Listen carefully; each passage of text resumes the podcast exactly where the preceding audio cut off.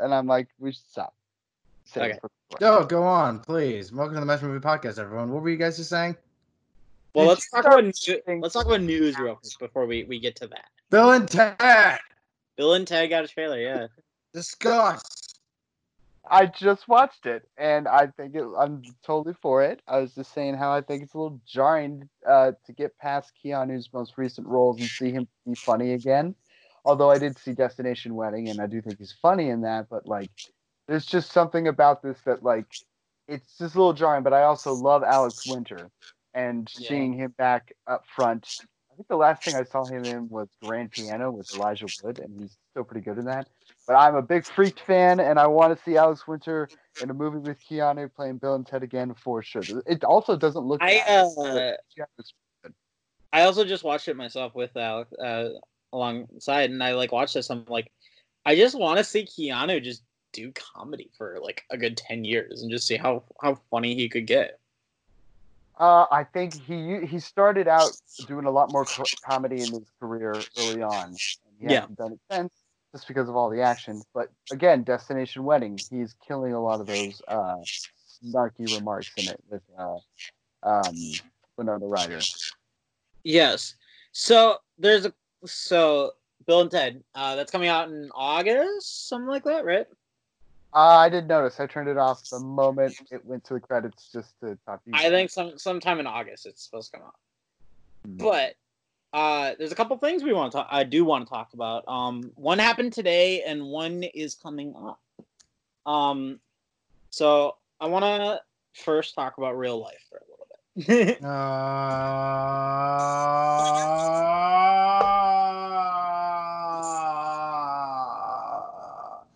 Here it goes. yeah, but uh, I went from a metal no to like a mo to like a dubstep moan. Okay, go ahead. I'm gonna talk to my mom. movie theaters are, are scheduled to reopen in a couple weeks, I think, right? At 50% capacity. I have no idea. I have no idea. I don't I don't know. I know Minnesota's policy is they're opening on the 19th as part of the phased reopening. Okay. What what are any movies that you're looking forward to seeing? No. That they have well so so um first off uh to, to give the, the listeners a thought uh the movie theater i usually go to is the one that uh me alex and chris all worked at and as far as i've heard they don't have any planned movies as of yet um but i'm kind of waiting for them to do kind of that thing that everyone else was talking about that movie theaters are going to do where they're going to play like old movies to get people back in the door slowly and i kind of want to know The If thing that I've been wanting them to do for years. Wow, that'd be amazing. i know I'm right Absolutely. the uh the um first i want to know if they're gonna do it and then if they're gonna do it what movies are they gonna do because uh I would hope that they would like. A, a smart thing would be a, a- thing that I'm the noticing with TV the, the thing that I'm noticing with TV recently is that there's a lot of like series and franchises that they'll play throughout the day so that Yeah. people can stay on that channel. You could do that in theaters, like the Marvel movies. You'd be like, "Uh, okay, folks, 22 movies. We're gonna have these many movies for these many days. If you buy tickets, you can go to these movies if you want to or not. But you Yeah. can get food, drinks, whatever. That's a good way to do it. i Another think thing they'll get a lot like- of people back in through the doors too which is kind of helpful yeah, well, that's the whole reason we're talking about this. Like, Yeah, I, I, uh, there's also like just nights, themed nights. Like, if you like, um, Harry potter uh, or Star Wars, or whatever well, those, yeah that, those are franchises. That's what I'm talking about. But like, I'm talking about like getting a little bit more niche. Like, if you like romantic comedies, we're gonna Oh, play so- all of Meg Ryan's films tonight. If you like, um, uh, Steven Spielberg, we're gonna show nothing but Steven Spielberg movies. or like, like gangster, here's or like night. Wes uh Wes Anderson or like whatever yeah Exactly, but then you Yeah. can also match those themes to drinks and to the bar and Yeah, to the yeah, food. And could come in and they could interact. People could like wear costumes. This is the one thing try, I've always try to wanted. rebuild a community that's But- i think what you're trying to get at Yeah, absolutely. Like I, I don't understand why there's so many. Like Chris, are you back? Yeah. Okay, I don't understand why there's so many racists out there. We're we're real serious. We're real into it. True. So we're gonna have to like, you're gonna have to like get into this, Chris. Like you walked right into it. So there are so many. ra- oh, I couldn't do. I couldn't keep doing. Nah, Chris. We're talking about movie theaters. Um, That's the real thing that we're talking about. You scaredy cat. Uh, are you? Are there any movies that you're looking forward to seeing at the theater, Chris? If you didn't just walk out again. Turn it. Yeah, I knew it. Ten- oh, Tenet. Tenet. Tenet. When does that come out? I thought he said "damn it" for a minute. I thought he said, "Damn it, too." Tenet. Um, when, when, when does that come out? I. If it even Sep- August or September, I think. No, July, dude. It might Soon. still get it- Soon. Um, so I'll You're get sick and die for that movie. that's um. Oh wow. I'm I'm interested to see that. I actually, uh, again, to talk a little bit about real life. Uh, I saw Matt on Sunday. No, Mon- no, I saw him yesterday. I don't know. It's, everything blurs together these days, honestly. And uh, our my uh, our buddy Matt got furloughed at the movie theater. I found out, and I was My was mom got furloughed today. yeah. I kind of told Matt he shouldn't go back, but that's a whole nother story. but uh, I, um, I mean, I feel bad because all he knows is movie theaters in terms of career wise. So if he could get back into the I guess theater he's game, making more on he's making more on uh, unemployment right now than he is at the movie theater. I, you know, I'm not surprised. Well, that's why. I told him. I said, "Dude, you you really got to get out of there." well, dude, when I was the fact that I'm making as much as I would have made if I started as a manager there after all that time working there, Yes. like that, that tells you how much Imagine Uh, sucks. I I actually make more money doing the job I do, and I love my job. Imagine sucks I as an employer. Probably I make swear. more than some of the managers there. Um, yeah, they, it just suck, like a lot of places sucks to work there. Fine to go there. Yeah, Um, I wish every place was an Alamo type place, and every place has ability. Even the places near me in the suburbs, and like you're right. Like all, all film have, all these theaters have to do is play old movies, play to the Yeah. themes of people, and like that's your content. It's out there. Like yeah, there's so many movies out there. People, and it's the thing that they would like. It's one thing to see those movies on TV at home. Sure, you could have the biggest TV, you could put a projector in your yard, but it's not a theater. It's not getting drinks and seeing people and having a little bit of time, even if it's fifty percent capacity. But like that's the thing. Like you don't have, you can show one or two theater, one or two movies in a, in theaters on the other side of the theater, and then you can have one or two theaters on the other side aimed at these nights and be like we're gonna have a gangster night, so we're gonna show some movies at this time and movies at this time, and people can come out and have drinks, and it'll be small amounts of people, so you can, you know, still social distance and stuff. Like there are ways that you can work around this and like get the bar involved and get the theater involved. It's Yeah. just it's as easy as bringing the fucking DVD of the movie, and I Oh, just I, agree. never understood why theaters did it, never did it before this happened. I don't know, man. Uh, but um, so let, let's move on from that. There's a couple other things I do want to talk about real quick. Uh, one of them has to do actually with a franchise uh, that was I think is actually kind of important with Mar with the stuff that's been going on the last few days. Dark Please. Universe. What? Dark Universe. I don't know what that is. Dang The. Tom Cruise, the Tom Cruise failed Mummy World. Uh, no. What? What? No. Why? No. What? No. Um, He's No. so befuddled. no. You're so you're so befuddled. Um, no. This has to do with Daniel Radcliffe. oh, you're talking about um, no, you're Jacob not gonna set it up. It's not uh, happening. It's not happening. What? I mean, I mean, it, I do think it's kind of interesting. I think it's, I mean, regardless of what you think about it, I think it's really, it speaks a lot about an author, and it speaks a lot about how people deal with deal with the people that Oh, I was talking about transgender- talking they. What did you think? Right. What did you think he was going to talk about? I thought he was. I totally listen. Okay, I've been in Duluth over the weekend. I have totally missed everything. So over the weekend. So this is all you guys. What did you think he was going to say? I thought he was going to talk about Harry Potter just so we can land on Harry Potter tonight. No, I was talking about Daniel Radcliffe saying J.K. Rowling's kind of a bitch. If there's if there's anything we've learned about these wheels is that don't talk about what you like. No, I'm just talking about actually shit that happened.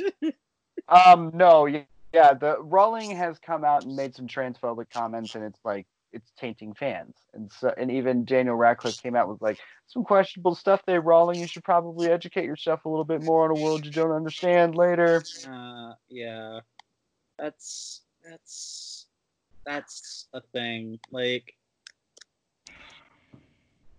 Um. Yeah, so- they weren't. They weren't. They weren't great, and it's not the first time she's spoken out about it, and it just never. It never looks good, especially when you talk about something Yeah. like right now, like people demanding rights. It's uh, it's an iffy thing to come out there and be like, I think this group of people should get less rights and be looked at like less than human. And it's like, Dumbledore's not gay. Look, okay, he is.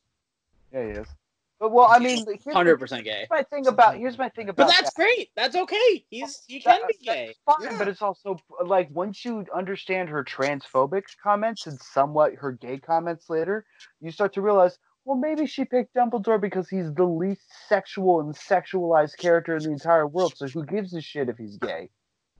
Yeah. We'll never like what she didn't think that they were going to cast Jude Law in movies, and even then, she was the one who wrote them, and like she's terrible at writing movies, so who cares? Although Jude Law is Dumbledore every day, like fine, he's the Ewan McGregor of that franchise, whatever, cool. But like, I, I when you see that, and then years later she makes comments like, people trying to change their sex minimalizes my ability to talk about being a woman, and it's like, no, it doesn't at all. None of that has anything to do with anything about you talking about being a woman. If anything, that person is doing everything in their power to make their life more complicated to empathize with the position you are in and were born with. And also, it has nothing to fucking do with you. So, like, like to say something about another group, you better have a good point other than they affect me on a level that, like, honestly, they don't. So, like, shut up just shut up and make your money. Shut up and s like write write movies and sell your product and don't speak out because you've already done it once and it wasn't pretty, and you've done it again at a terrible time. And like now the biggest star connected to it, the guy who played you Harry Potter, most people is Harry Potter, is saying you should just shut up. So just shut up. Yeah. Um. So the other thing I want to talk about, Alex, you probably know more about this just because. Because If it's math, I don't. I suck at math. so there's a new Ghibli movie coming out this year, and know about it. In fact, I can't wait to get to the Ghibli movies now that I have access to them. so first things first is the movie coming out this year got nominated for top prize at Cannes. It is one of the selections for 20, 20 Cannes. It's Uh, Con. It's called. Con. I'm sorry. That's an inside joke. there.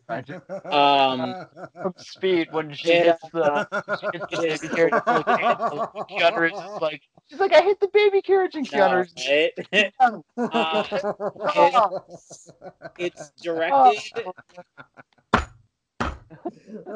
sorry. That's, sorry, Zach. Go ahead. It's okay.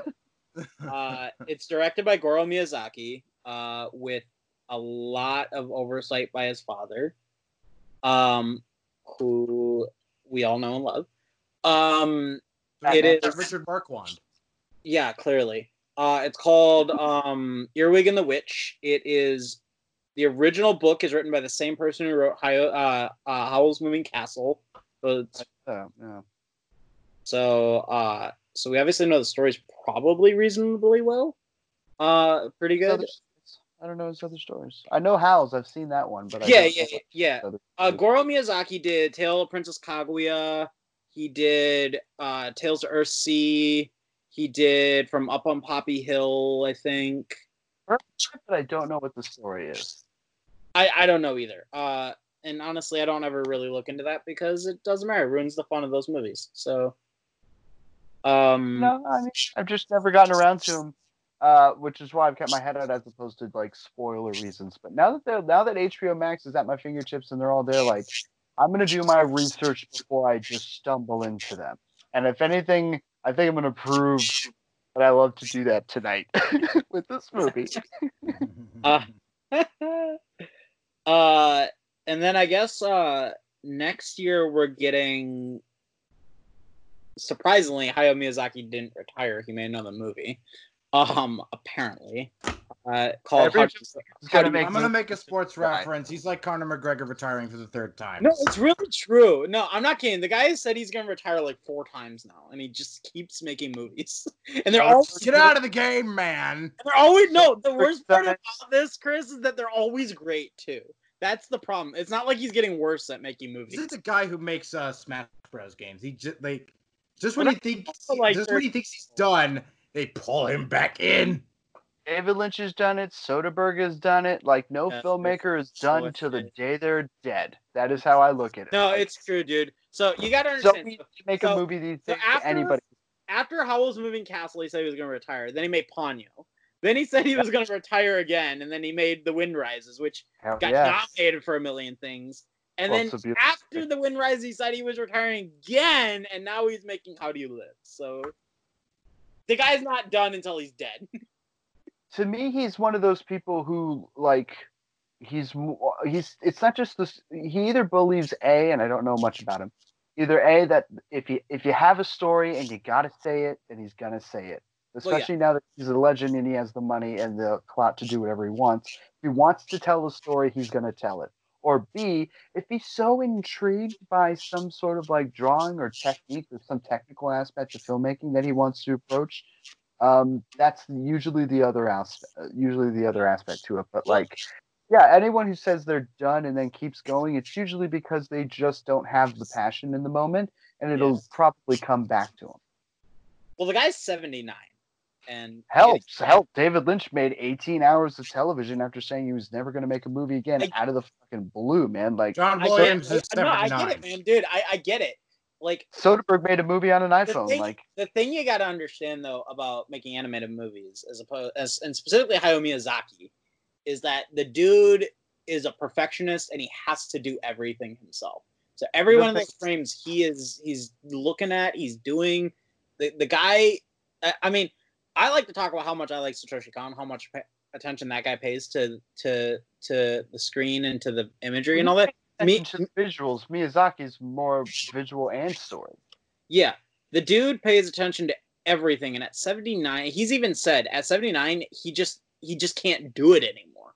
Well, But- hell, I mean, D- George Miller made Mad Max Fury Road at 79. When it's in him, it's in him. They're not, like I said, they're not. I, I agree. I completely agree. And I, think Alex, it's one of those cases of he says he's done, and then he he kind of goes off. He he takes a few months off to breathe and relax and be with his wife and his son and whatever, and his grandkids. And then he gets an inspiration because he reads a book or he does something, and he just gets that bug again. He's like, you know what? I, I, I could I could pull one more. You know what I mean? He's an artist, man. It's it, Yeah. it's he's done until he's back. That's how it works. Yeah, he's he'll be done when he drops dead. I'm done till I'm back, and you will like it because you're my audience. God, He's such a nice guy, from what I hear too. That's my that's my Miyazaki impression, like the Italian director from Eight and a Half. I could, dude. Like, honestly, like his influences, like he he's talked about them. Like, he's influenced by like everything. I mean, actual everything. I mean, the dude, obviously, like a big part of his influence, like Akira Kurosawa and all that, because what Japanese was- director isn't? Um, well, the thing I would say the most interest that I find the most interesting about Miyazaki versus other anime or other animated filmmakings that I've seen over time is the thematics behind his stories. And I've only Yeah. seen two and know about two other ones, while the other ones are a lot of a, a Yeah. mystery to me. But Well, those also, stories like- and the thematics He's all, behind them he are says things he's that, time. are the things that impressed me the most about Yeah. Miyazaki. Yeah. Well, he's also like apparently been influenced by like Lewis Carroll, Ronald Dahl, Jean Ge- Giraud, Paul Grimault, Ursula K. Lee, like Akira Kurosawa, because who isn't, you know, these days? Japan, absolutely, yeah. Like- Yeah. Well, no, even even Americans, like I can't name almost a single Mm. action director who isn't influenced by Akira Kurosawa. Trust me, no. Akira Kurosawa, Rashomon created the foreign film category in the Oscars. No, I, Yeah. I agree with what you're saying. I'm talking about like in Japan, of course. Of Oh no, of course in Japan everyone's influenced. Country. Yeah. and they aren't what they aren't that inspired by Western culture, or at least weren't for so long that he was such a huge influence on that culture for sure. But it isn't just that he was inspired by Kurosawa. It's at least when someone says they're inspired by somebody, um, it's not just who they're inspired by; it's how they're inspired by them person. Yeah. So, like, I'm going to be talking about it tonight with the movies. Roland Emmerich but I was watching a movie today, a, a comic, a comedy yesterday and there was this girl they were making fun of her being an artist, and she walks out and she's like, "It's so I'm so proud to have an opening and be in the same world as some of my heroes like Godard and." Uh, she just names all these famous artists, and it's like, yeah, everyone's inspired by them. They're the best. What are you doing? Like, why? Why are you inspired by them? Is what's important. So when I look at Miyazaki's work and I see the sort of depth that Kurosawa would put in there, I'd be like, oh, he probably has reasons behind why he's making that decision, rather than just walking out and being like, Well, yeah, I'm Japanese and I love Kurosawa. What the fuck? Well, I agree, but like I think he's more influenced by like the work of Lewis Carroll and like Ursula K. Lee, who did Animal Farm. Well, So, you've like, seen more of his work than I have. I think the Lewis Carroll. I think he's biggest influence is Lewis Carroll. I, I can hundred percent guarantee it. And all It's I know of Lewis Carroll is the movies that I saw based off his book. Lewis Carroll, who is best known for the Adventures of Alice in Wonderland, right? Oh wait, no, no. Uh, yes, I actually have never read an Alice in Wonderland. book, but I've only seen. Uh, you've seen Spirit Away, right? Yeah. Like I've almost, seen, I've seen almost- almost like one for one, same story functionally. I don't need to see it then. Cool, good. It, it- it's fine. what I'm trying to get at here, though, is that like no, but I, it- I no, the, it's the it's same thing with it's um. mysticism. It's the supernatural. It's to do the weird, crazy, cool designs because it's interesting, and I'm trying to tell an interesting story here. You know? No, yeah, Lynch made Wizard of Oz in a road movie. Like, if you, it's so it's okay to wear your inspirations on your sleeve if you're creating your own thing. Again, I'm not talking about. The point that I'm trying to get at is if you see stuff like Howl's Moving Castle, even and like Spirited Away and like Princess Mononoke, which are the three best examples. I mean, they're so. You look at them, you're like, all right, this is influenced by Lewis Carroll. It's not even a question.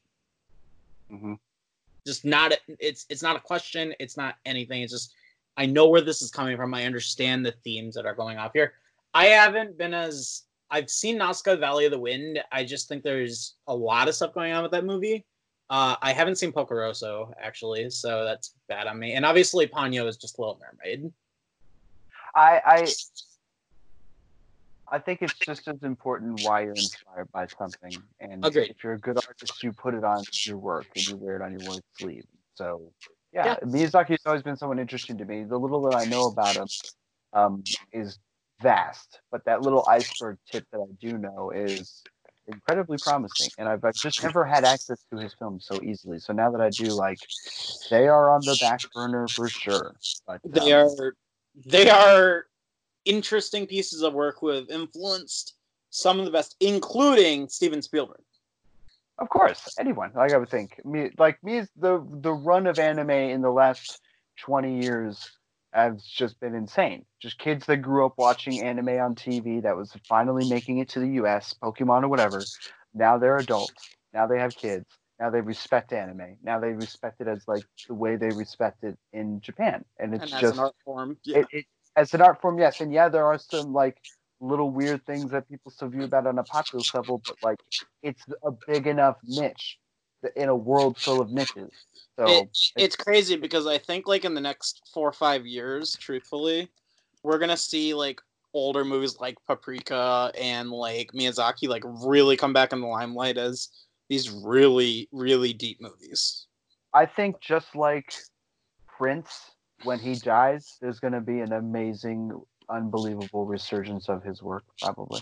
Yeah. And he's close to. It's the same thing with Lynch or George Miller, like, or anyone who's that close. Like, they may still be pumping out stuff, but the moment they're gone, that's usually the time that everyone goes, we need to reevaluate everything from this person's stuff. And Yeah. I could see him. Do, I could see people doing that with him at a time where it's adults respecting him that grew up with anime doing it and holding that candle rather than people who know the craft but like not it's not well enough like i couldn't imagine him dying in the early 2000s and it having the impact it would have now No. Like it, it, it's why I think the sadness is is like Kon will never be remembered because he died in in the early 2000s functionally before a lot I- of this really took place. yeah i mean artists like him with very small um uh careers and uh very short and very small catalogs uh usually their work should stand out hopefully and to be honest it does with him i think it really does and he's inspired a lot of people, and he's always and forever going to be connected to Inception. The same way that the film that was inspired Reservoir Dogs will always and forever be connected to it. City of Heat will always be connected to Reservoir Dogs because of its connection, or The Killing to Jackie Brown. Like Yeah. once you have a connection to something, it's that tie was is pretty strong. Oh, absolutely. Like I, I feel like people aren't going to be able to think about Inception without thinking about Paprika now. It, it's Well, just, it's just a night. I don't know if people will know about it. I hope that's the case that people won't be able to think about one without thinking about the other. But I think right now it's like a little, it's a nice little secret passage in this movie. Like you watch this movie and you go to the trivia, you look up people or a review and they bring it up and you're like, what's this? And it's like a little doorway that you find in a movie to another movie and you're like, oh, that's great. And that doorway will always be there now. It's it's yeah. it's going to be there forever because of Inception, or or at least however long Inception and Nolan lasts within the public conscious of cinema, which is going to be forever. Because Chris, what are you waiting for soon? Turn it! You You're just gonna like say, Chris, what are you waiting for? Too? He's gonna scream Tenant until it's out. It's Oh, new, uh, hashtag Zachary Wait. big big capital letters tenant. Yeah. Yeah, yeah. Turn it. Turn it! Tenant, Tenant. Can't wait, Lieutenant, can't wait. but it's Lieutenant. Chris, we're gonna be using you for for comedy for a while. It's like Uh. I'm the uh, landlord. Alex, you're mine. Turn it! I'm in the tree. Tenant. Uh, so yeah. Um, So so yes. putting out another movie is not surprising to me as he is still alive and still interested. And uh, maybe it'll work with his son is what de- it was what did it. Maybe he'll be like working with my son on his movie. It just maybe be like I can make a movie too because I'm having a you know I, I'm better than my son. Let's be honest. You don't I'm better than say. I'm Hayao Miyazaki. Because I'm Hayao Miyazaki. So Hayao Miyazaki. Wow. Give me some, give me some hookers and blow. I'm Hayao Miyazaki. Bam, bam, bam. Wow. That's a, that's not him. I'm gonna get the impression down, guys. I watched a interview with him. Does he I speak believe in English? you, Alex. No, who was the guy that we that got mad? That Zach got mad over that we made fun of him last week. I don't remember. Oh, um, oh, uh, it was the guy who played the fish man in Shape of Water. Doug Jones. Doug Jones. He got mad about Doug Jones. He got mad about Doug Jones rubbing people's heads, which is legit. You can get like legit thing to make fun of. yeah, but Put yourself out. First of all, he's Doug Jones. You don't give a fuck. But Yeah, like, you people to do it and you're a celebrity you know they're going to go on like reddit or something and be like who's part of the reddit been had you know had their head rubbed by doug jones there'd be a lot I'm- of people that you know, I'm be not like, gonna it wouldn't surprise me if there was a One at a subreddit for that. It would not surprise me. He's got a sense of, you can't ask people to do that be famous be in oscar winning movies and then not you know not take the the bat on the chin of someone making fun of it Yeah. i would still let him fucking do it i mean not during a pandemic Yeah. I'd let him wear let him wear gloves, but like there's something creepy about it. That's consent. He's asking consent, Yeah. unless he didn't. Did he? I don't know. I don't know. You do know. You let him rub your head. Well, yeah, he just. So yeah, answer the question, dude. yeah, yeah, there's consent. Hey, like you were about all right. Okay. Anyways, Uh, it's so, jump. Anyway. so so back to Willow. Um,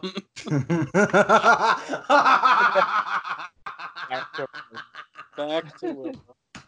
Uh, anyway, uh, anybody have any news? Any more news? There there was there is some news we haven't talked about. Uh, you got me. Sunday was my birthday. Happy birthday! Hey, how how old you dude? How old you is, dude? Twenty seven.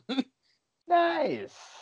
That is a good. That is a grand old age, and luckily you are not a uh, I thought you musician. were 27 like three years ago. Nope. Dang it. I'm losing track of time. No, dude, he was he was much younger than that years ago. I'm going backwards. Chris, when you knew me, I was twenty two. Ah, Yeah. Huh. Whatever. See, I'm just happy you're not a musician in the '60s. At 27, you're gonna do fine. Oh, I would, I would have fucking died. But that's the point. You'd be popular, you'd be dead. Yeah, can't. Now can't you're have- unpopular in the in the 2020s, so you're good. Yay! Nice. uh, what'd you do on your birthday? Uh, nothing, because I had to work the day before. What'd you do Yikes. for your birthday? Uh, I woke up, I ran errands, and then I went to dinner with my mom, and my sister. Oh, that is- Aww. I wish I could do that. Um, I'm 27. I don't really do anything. Oh, for my birthday. cute. That wasn't it. I meant it more in the sense that we're in the middle of a pandemic, and uh, that is why I'm like, I wish I could have dinner with. Because I didn't get to do anything on my birthday uh, with my family.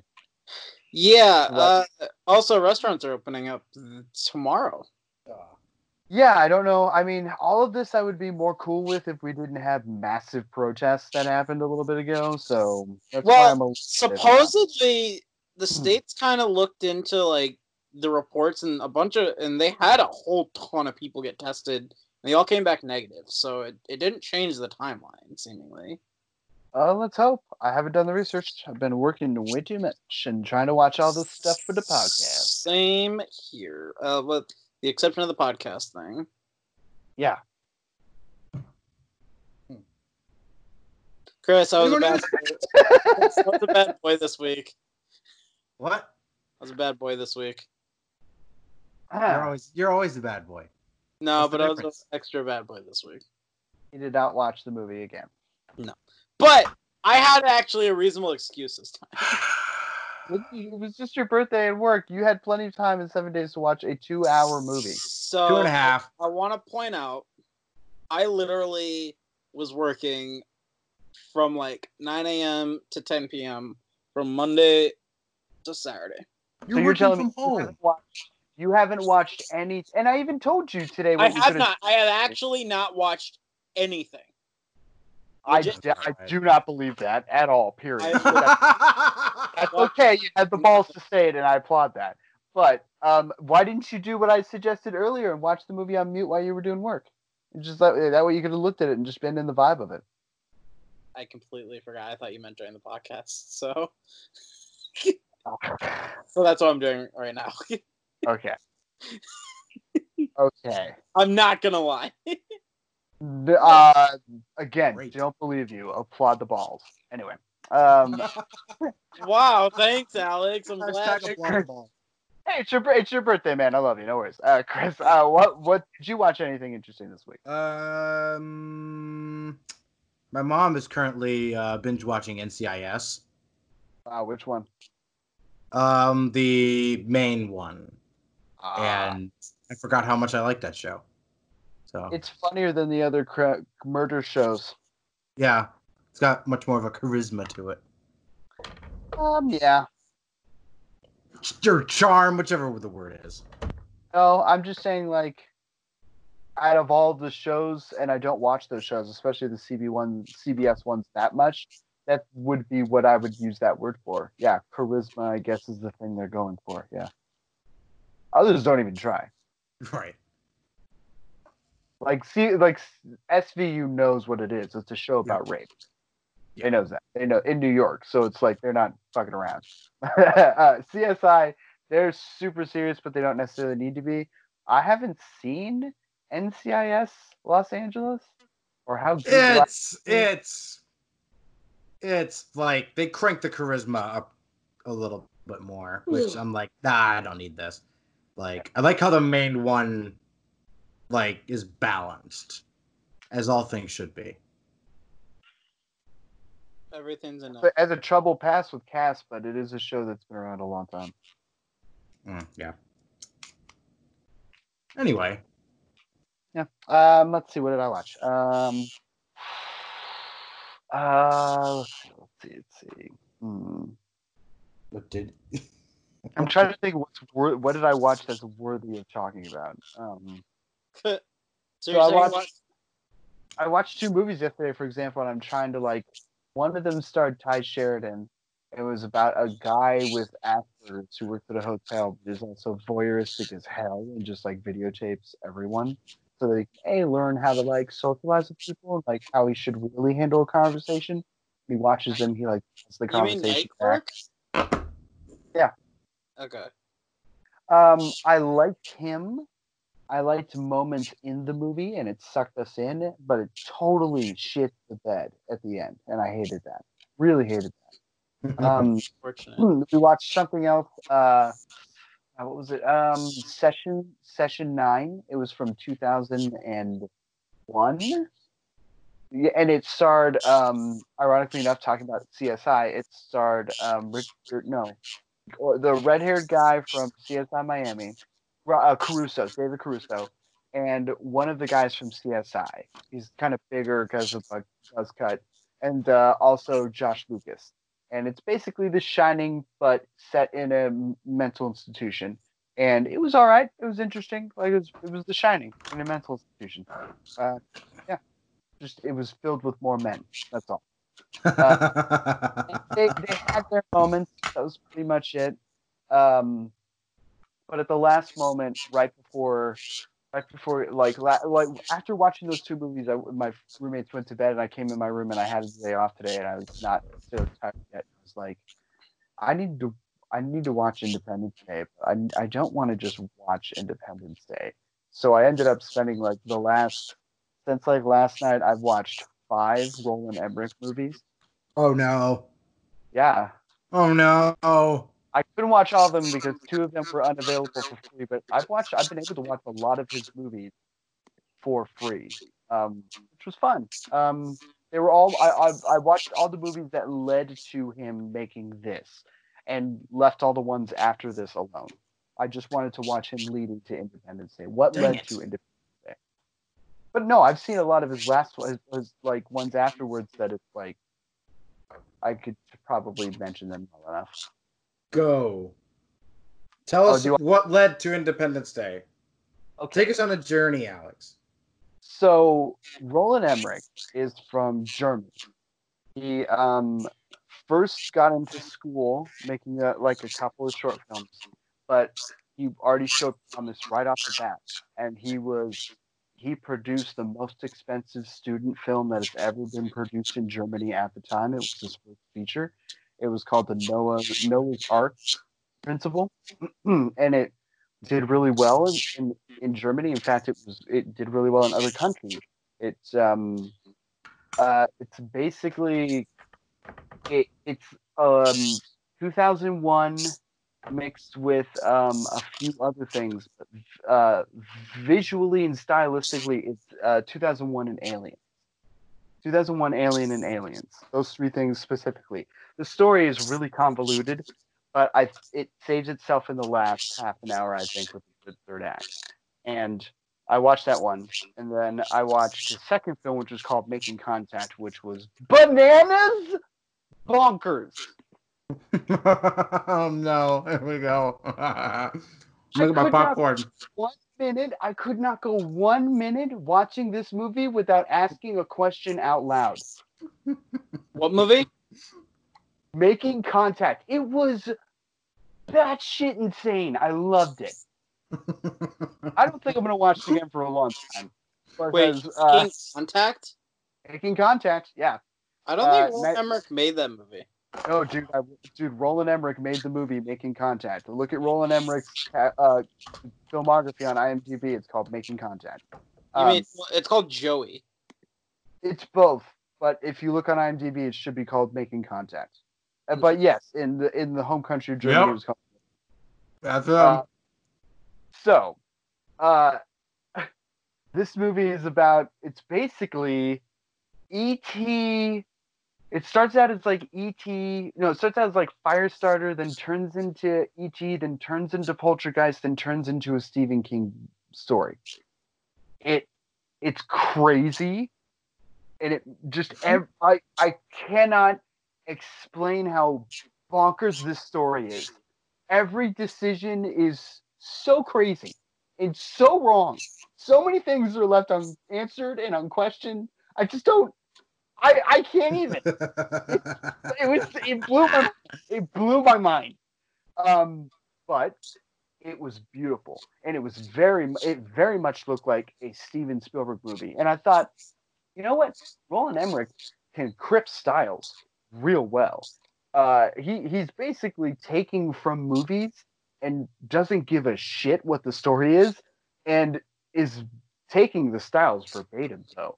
And his movies look great. Like Making Contact looks like a Spielberg movie. It has a lot of like creepy imagery in it that I really love, but it just didn't make any damn sense. It's so out there. And then he made two other movies after that that I couldn't see. One was a, like a, I guess it's about a Hollywood ghost that needs. It's called Ghost filmmakers. Chase, I think. I'm looking at his IMDb. So Yeah, yeah. Ghost Chase. It's about two filmmakers, two filmmakers who pair, two filmmakers who pair with a ghost to do something. I don't know what. I couldn't find it. And then, um, there Moon was- 44. I'm sorry. Moon 44. That I did see about 30 minutes of, and this is where things got interesting because time was tight. Um, this is where Roland Emmerich uh, was starting to hit like a thing in Hollywood. Like he he had produced his most of his movies with English dialogue so that it could get nationwide. By the time he made Ghost Chasers, he was making it with an American cast. Then Moon 44 happened, and it's it, it, it it's a B movie for sure. So basically, what Hollywood has seen is they're like, you're really good with set design and sci-fi stuff and making t- and like like getting a like style down based off of whatever story you're telling. But you know, you, your stories aren't strong, so we're gonna put you in the B movie genre. So they put him there with a bunch of actors that would like later be in like Jean Claude Van Damme stuff and like a lot of direct DVD movies for sure. And that's where he was heading. Um, one thing I want to focus on too is he, he wanted to be a sculptor when he uh, was getting before he got into filmmaking. He wanted to be a painter and he wanted to be a sculptor, and that led into a lot of what he would work on as he worked on sci-fi stuff. And Moon 44 started it. But as he made the movie, he casted two very specific people: a guy named Michael Paré, who did a lot of 80s movies where he was just the tough guy, and another guy named Dean Devon or Devlin. Devlin. Devlin, thank you. So Dean Devlin, and Devlin is cast as the wisecracking sidekick to Paré as they do this sci-fi thing together. And I'm watching and I'm like, this kid's kind of good. Who is he? And I'm like, Dean Devlin. Holy crap! Dean Devlin is Roland Emmerich's most important partner movies altogether. Period. They aren't working together anymore, really. But this is where things get started. He meets him as an actor, and he's like, "Okay, what do you do?" And he's like, "I write too." So they go to the studio and they start working on a project that fails. And when the project fails, they go, "All right, guys, we're not going to make the movie that you want to make, but how about you finish our Universal Soldier for us? We fired the director; he's not working well with us. How about you finish writing it and you directed Roland Emmerich?" And they do, and they start picking up themes that would happen in all the movies. Like, for example, there's always a character in Roland Emmerich that smokes. Don't know why. Uh, like legit there's somebody who always smokes. Um they start to it again crips movies. Basically universal soldier is a mix between terminator and um god robocop. And but it's also really fun. It's genuinely interesting and it succeeds by set pieces. And you start to realize that like devlin and uh roland emmerich they mesh well together in terms of executing set pieces Devlin knows how to make build a story to a point, and Roland Emmerich doesn't matter what doesn't care what the story is, but he knows what the big moments are. He knows how to make you feel that way. So they decide with the success of Universal Soldier that they were going to go off and work on something else. So they make Stargate, which is a surprising hit in 1994. And I'm thinking, okay, so these guys finally got together and they made a movie on their own. Well, no, they. Uh, it turns out the studio got the idea in 1984 from some dude who submitted it. Didn't really follow through on it, and the studio held on to it and then gave it to Roland Emmerich and Dean Devlin. They wrote the script in four weeks and then sold it by Monday that weekend. So yeah, the studio knew what the hell they were doing. Gave it an idea, and they went, okay, well, we can make an entire style and story out of this with scope and scale. And they were like, cool. And they were like, okay. So Stargate is the one that I watched after um, Moon 44, about a half an hour of Moon 44, and like it holds up. Stargate's not bad. A lot of the special effects are really interesting. A lot of the moments work. It certainly helps to have James Spader and Kurt Russell in your movie, but the sand looks beautiful. The, the designs of the spaceships are so elaborate and so specific. And it's all about the set pieces. You have all these other soldiers that could have arcs and stories, but they don't give it to them. They could have voices given to these side characters of the natives, but they don't. They give them arcs, but they can't really speak. They're just sort of Hmm. like pantomiming the whole time. And you start to realize by the end of the movie that you don't know a lot about any of these people except. And even then, you didn't know much about them before the movie started. But I still was absolutely happy as hell when the rebellion was over and the aliens were dead. I was like, thank you. Yeah, that movie was great. Applaud. I, I 110%. That was a great feel good time. And I was like, Independence Day is next. And I'm legit excited for it. And I started noticing more and more things about it. I was like, every single one of his films, you begin like you're in the middle of the movie already. Every single one of them act like you just started. And you are like, you need to do catch up. Or at the very least, the energy of that moment and what you're supposed to be catching up on, that's what that's all you need. So it's like if you were in the middle of a, like you were driving on the highway and you ran into the middle of a race and you're like, I'm in the middle of this race, I'm gonna win it. Fuck it, let's go. Like that's how his movies have seemed to feel, and I'm really excited to go from one to the other. So Independence Day, unlike Stargate, actually has the moment of its creation by these two guys on film.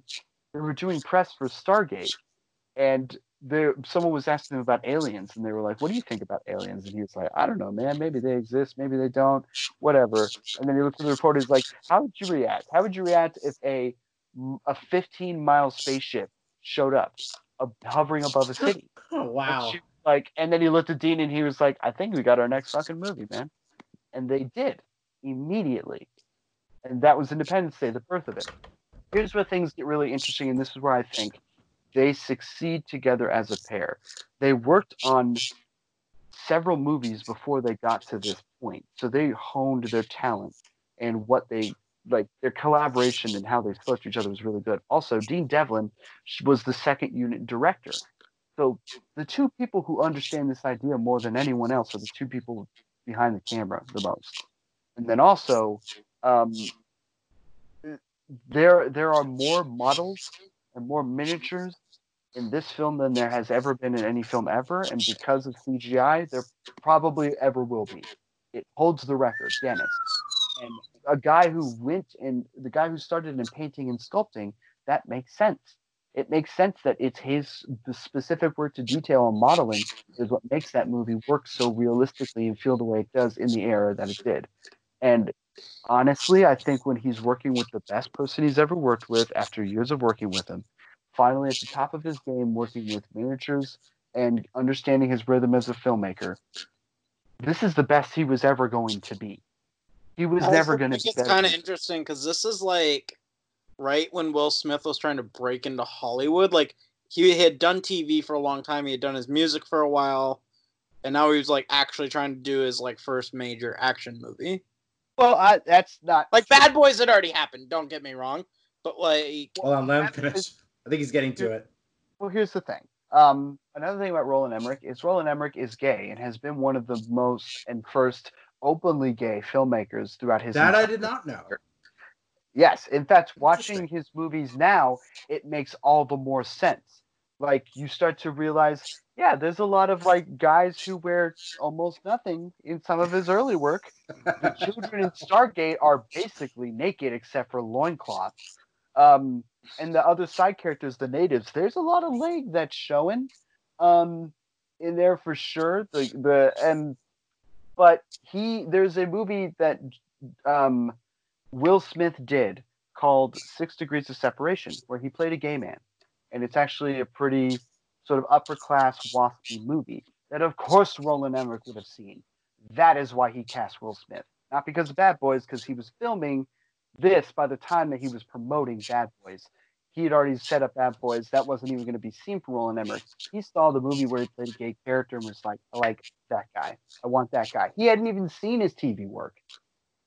So if it wasn't for the things that he was in preference to and the things that he was pushing as a gay filmmaker, he never would have seen this film starring an actor promoting a gay character and would have been like, that guy's the lead of my movie. Because originally they wanted Eddie Murphy. They were like, no. Oh no, that would not have worked. I can't see that. Well, Eddie Murphy's done some some dramatic stuff. I actually No, no, this movie specifically, I can't see him doing. How? Let me ask you this: Have you seen Forty Eight Hours or Beverly Hills Cop movies? I've seen a Beverly Hills Cop. I can't tell you which one. Okay, so then you need to watch more early Eddie Murphy to be like to really say that. I could actually see as as crazy as Eddie it is, Murphy- I probably- the Eddie I Murphy I see Eddie know. Murphy in that The Eddie Murphy that I've come to know, is the comedy. I can't see in this role. Yeah, it's you the see him as- Family Guy, right? see him as the, a, yeah, you see him as a comedian. I get it. Like He was an action guy before then. He's At the same stuff- time, though, at the same Yeah, time, was- like I can imagine was- like somebody watching Fresh Prince and being like, "Will Smith in this role? No way." Yeah, I This agree. one of the- but he's so fantastic in this, though. This is like this will go down as one of the best things he ever did. It's a star-making performance, but also he's pretty amazing in it. There's so many like memorable moments that he's in, that he is captivating in, that he is driving through his charm. Like it's like I, I he's lost some of that nowadays, and I don't know why he doesn't play these roles as much as he should. I haven't seen Aladdin yet, but that's probably the last time he ever played that kind of role. Uh, before them was um, Deadshot in a movie that was never going to succeed. And honestly, he's probably kicking himself now. He's like, I could be in a movie with James Gunn in a DCU that's starting to fix itself now. Everyone's coming back. I should totally come back. I could have done. So- a, could have done a bad movie with at least my friends. I could have shown up in a movie filled movie with I did. Dang I could have shown up in a movie filled with hot women. You know, it. we got an entire female audience to Birds of Prey if he was in it. Like, why not? So, I, I, he's, yeah, he's his choices these days are gone. But like, that's the great thing about looking at an actor and seeing their period. Like, this was the Wild Wild West, Men in Black period. Like, he was pumping out great stuff. Bad Boys, like he, he was great. It's it's and this is on film. Like he it, he is a main reason why this film works. But this film works the way it does because of Devlin and um, Roland Emmerich, who I sadly would make Godzilla next. That would be the last time that they would work together for the longest period of time. And the thing that I think is the problem there is a the script was not be not completed until like months before production on a CGI heavy movie. B he's not although it looks like Independence Day has a lot of CGI in it, it really doesn't. It's a miniature based movie. And this guy, although he knows miniatures and like buildings and stuff, it, it didn't really work in that movie very well when you have this CGI thing running around that looks terrible, especially at the end with the raptors. B, none of the human characters are interesting or fun. It just sucks. That just sucks. It's terribly written, and that's because the script was written so late. Didn't have time to develop anyone, and none of no time to develop the jokes either. Um, I, I just don't think anything about how that movie was supposed to be produced at that time the way they expected from those filmmakers was ever going to work. And they decided to go separate ways.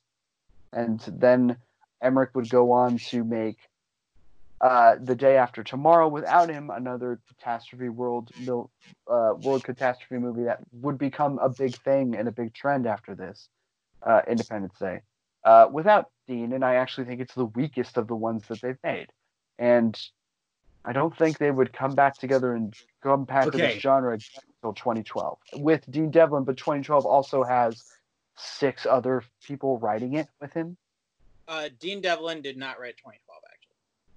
Uh, okay. Uh, how the many next people? wrote- time he wrote the next movie he wrote after finishing Godzilla was 2016's Independence Day Resurgence. That's much I've forgotten about that movie that I literally forgot about it in this. I thought it was 2012 that they got together on.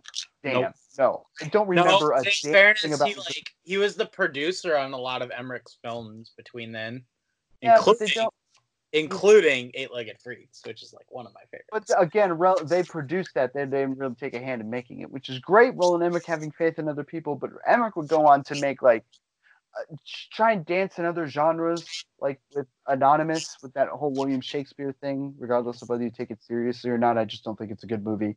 Um, I, I don't think um, You I don't think one. 10,000 BC is very good at all. I think you skipped one. I don't. I think White House Down is okay as an action movie, but everyone everyone kind of knows why they're like why um, Angel has fallen and all that stuff. Is like three movies there. They stab people in the head in those movies. Let's just say it. Uh, and uh, he made recently Midway, so Oh I- right, Midway. midway. Devlin, uh, uh, Yikes. or Roland Emmerich. Devlin would go on to produce and direct as well. The only film he's directed so far has been Geostorm. I think pretty damn fun. Ah, It's yes. stupid, so I'll get out, but it's fun. yeah, and then he did Bad Samaritan. I think that was after that. Um, never- I don't really. I don't think I watched that one either. That's David the Tennant. Alex, you skipped one. You skipped one. Which one did I miss? Okay, so he didn't. Dean Devlin didn't write it, but he did work with Roland Emmerich on The Patriot as a Yeah. as a producer. Yeah, I, I, Oh yeah, I don't producers like produced. of, of course they were producing. They would help each other's and produce each other's work for a while, but like as a writer director team, as like people on set every day, like the overseers of a vision of something, the, they weren't together. It's like it's like Lucas and Spielberg. There's a difference between them producing each other's work left and right, but like when they really truly get together and are the ones making decisions and the ones like having fun on set, different story. Like this was the movie that that was wholly and originally theirs from a guy who built his entire career stealing from other people's stylistic directorial decisions. He is the anti Quentin Tarantino. Quentin Tarantino steals moments from people and he steals like styles sometimes, but he writes his own stories and builds his own characters. Whereas this guy just like who's eating candy? That's me. Sorry. I'm Okay, just checking. Uh, and then like, Mhm. I, I, it, this guy just his stories suck. So although he understands visuals very well, like his stories are just terrible. So he mm-hmm. needs the bare minimum. Like if this guy made Twister, I would have, I would have been unshaken. I would have been like, okay, yeah, Roland Emmerich totally made Twister because that movie's dumb as rocks, but it does not let down the pace. But this movie works on all cylinders. Like Independence Day has a three act structure that's perfect. Everything is working here in terms of it just like of what they've built to that point. I don't know if I'd have felt that way if I'd have just watched Independence Day. I think it would have been like, yeah, this movie's great. It's a great summer movie and I really enjoy it and I'm nostalgic as hell. But watching these guys build to this point of making the most original perfect thing from two guys who did nothing but steal from other people, I, I, I love it. It's great. It's fantastic. It's great. It's a great time. It makes me cry at the end because I and then root they ruin it Russell. years later. And then Don't talk about that. I think the producers of Godzilla fucked them over. I, they never had the chance, and they didn't have the technical um, craftsmanship that they had with everything else to make Godzilla. On top of it, they had fans. I think the other, the biggest thing is they had the Joker effect, which is that their Godzilla looked stupid, and that didn't help at all either. But there were so many things running against them in that movie that they got jaded by, and he has since then been like, "Yeah, Godzilla sucks," and I'm sorry, super sorry, guys. That movie's shit, and he continues to make the things that he wants to make, and I feel really bad because the lack of Dean, the lack of Dean Devlin and him individually honing the focus of the sequel of Independence Day, it shows. I don't remember a damn thing about that, and I have no desire to watch it after this movie. And I've seen it. I've seen it and talked to, about it for three hours with you two guys. I have no. I the only thing I remember about that movie, and there's a giant uh, alien in the desert. I don't remember that. I remember the scene where the kid walks up to the president's room and he sees his dad on the wall, and he's like, "Yeah, it's my dad. He's dead." That's all I remember. I don't know why, but that's all I remember. And, and I mean, there's some things that they would learn from this movie that I think other people other people learned improperly from this movie too, which is people looked at this and went, "Oh, CGI. Pe- Movies need more CGI." And like, no, this was done by people who know models more than anything else. And then you look at this and you're like, they learned something wrong because Will Smith and Jeff Goldblum are so good at improvisation, and Judd Hirsch too, that they wrote most of their scenes their, themselves, and Harry Connick Jr. too they they just were funny enough people that they could pull it off and everything was pumping like an, on equal cylinders that like everyone was on the same page but it would hurt movies like godzilla when they're like we don't have a script let's just have everybody improv and they're like we don't have a will smith No. We In a movie Matthew with Broderick. Matthew Broderick. I, mean, I love Matthew Broderick and he's charming, but he delivers lines. He's not like the best improviser from what I can tell. Like his work isn't known for being a strong improviser. I, not certainly not since Ferris Bueller, I would think. Um, yeah, he just there's a lack of energy from Broderick in, in Godzilla that I think has to do with the fact that he doesn't know who the fuck he is, and he doesn't know what the script is supposed to be, and he doesn't even know what this monster looks like. So I mean, cares? honest to God, like Toho hated Godzilla so much that they literally took the Godzilla character and they killed it in the very next Godzilla movie. yeah, Yeah. they don't even call it Godzilla; they call it Zilla. Yeah, it's not even. God status. I mean, it's in the movies, but it's not considered a, a Godzilla. It's considered a, something to be kicked ass. A by. normal, Uh, a normal average Zilla. uh, just a Zilla. Um, so like I, I, I, um, I, I feel bad for Roland Emmerich to a certain degree and Dean Devlin. I wish their partnership had kept going down that route, and they didn't. They weren't viewed as the guys who were the natural disaster, world-ending people, but the, instead viewed as people who understood sci-fi genre more than anything else and could make a good action movie. They were set-piece filmmakers. Independence Day is like perfect. Set. They're, they are like three act structures built by each section having two set pieces. And either it's a, a character set piece that leads to an action set piece, or there's two action set pieces, or whatever. But that's what their goal is to connect the tissue by set piece by set piece. And they lost that somehow, and people were like, "Oh, you make Day After Tomorrow in 2020 and 2012 movies, but we have the core and Deep Impact and Armageddon coming, so you're good, guys. Like, thanks, we've got our own coming. Your Godzilla sucked, so whatever." And maybe in the back of their minds, they're like, "Yeah, I guess that's all we make." So, you know, I'll go my separate ways. But really, no, that's what they they were totally something else. And I wish they would like had seen the same page. And maybe Devlin is the one who's like, I'll keep want to make. I want you know with Geostorm he's like I want to make more CGI heavy stuff. That that seems fun to me. But like Geostorm is again set piece driven, and that's kind of why I like it. Like every time something happens and it's fun, you have a breather, but then you come back and you're like, oh, this is stupid and dumb. I'm gonna keep watching. Like I just wish they kind of understood that about each other because the the more they separated, the more the less interesting either one of them got. I feel like. But uh, but like they they weren't original until this. It took years copying other people until they finally got original, which is amazing to me. That's the business of Hollywood. That's fan that's fantastically hilarious to me. Okay. What about you, Chris? What about you, Chris? this movie's freaking perfect. Mhm. You're not surprised. Um, But I am sur- I'm not surprised you said that. this might be okay. We've seen a we've seen a few like um 90s movie 90s action movies on this show, right? Like what? Yeah. Face Off, Speed, Speed. Um, oh man, uh, Die Hard with a Vengeance. Die Hard with a Vengeance. Oh man, Die Hard. Die Hard That is an '80s movie, sadly. It's the late '80s, early '90s. doesn't count if It's it's late 80s. It's 87. That is not. I wouldn't say that's late 90s. That's late. That's I mean early 90s. That's certainly late 80s. No, but the action like Terminator 2 or um yeah. Con Air, like So 90s action movies. This might be my personal favorite. Like, like Speed and Face Off are both like awesome in their own way.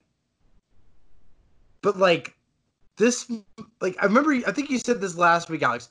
This movie's like smarter than people remember it being. For like a- Nah, For like a It- okay, it here's what I'm gonna say. that's smarter. Okay, okay.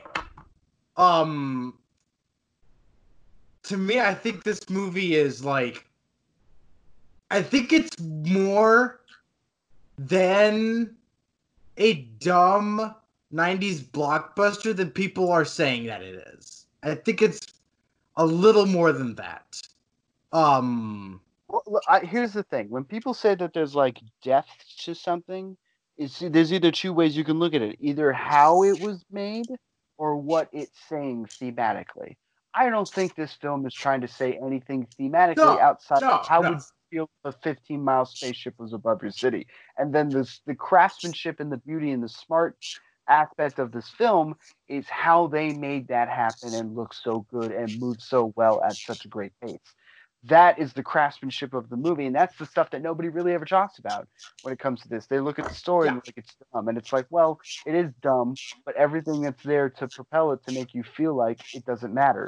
It's fun. It's like, it, it, it uh, yeah, it- it's like if I don't need a lot from my lyrics and music sometimes if the music is amazing. If the music is doing all the heavy lifting, it's like it doesn't start. uh, But- I think we're and gonna way, the, the composer composer of the Stargate and this and Godzilla that would go on to be a normal composer was just a normal video store clerk. Roland Emmerich and Dean Devlin had faith in this guy's ability to do music. And then when they said, "Here, make a couple tracks," and he did, and they sent it over, they're like, "You're the guy." And he and Stargate has a score that has been used in so many trailers, it's ridiculous. And this score won a Grammy. So like Roland Emmerich knows talent. He knows what he wants when he sees a vision he he got James Spader into Stargate because of his passion for the idea, which wasn't his in the first place. But still, his passion for it is what drove him into what he thought would be an an, exciting movie, regardless of how dumb it was. James Spader was like, it was one of the dumbest scripts I've ever read, but I did it because Emmerich was passionate about it, and that passion hopefully would translate onto film, which I think does. But no, the story isn't smart. Okay, so many- okay, okay. so I'm not saying. Okay, I'm not saying the story is smart. Okay, I'm not saying that. What I'm saying is, I really like these characters outside of how the actors portray them. Like how they're written, genuinely impresses me. Is what I'm saying. Um, like, and it's funny because the character I'm most impressed with is the one that wasn't played the best. That's Bill Pullman as President Whitmore. um, this is, when we talk about the Dark Knight, eventually, this is like what's gonna happen. It's like everybody, you guys are gonna be all over like about how Heath Ledger just steals this movie and makes it, steals the movie and makes it like as good as it's like um what's the word? As it is um hallowed to be. But I like know, to me I- i, see more than heath ledger though.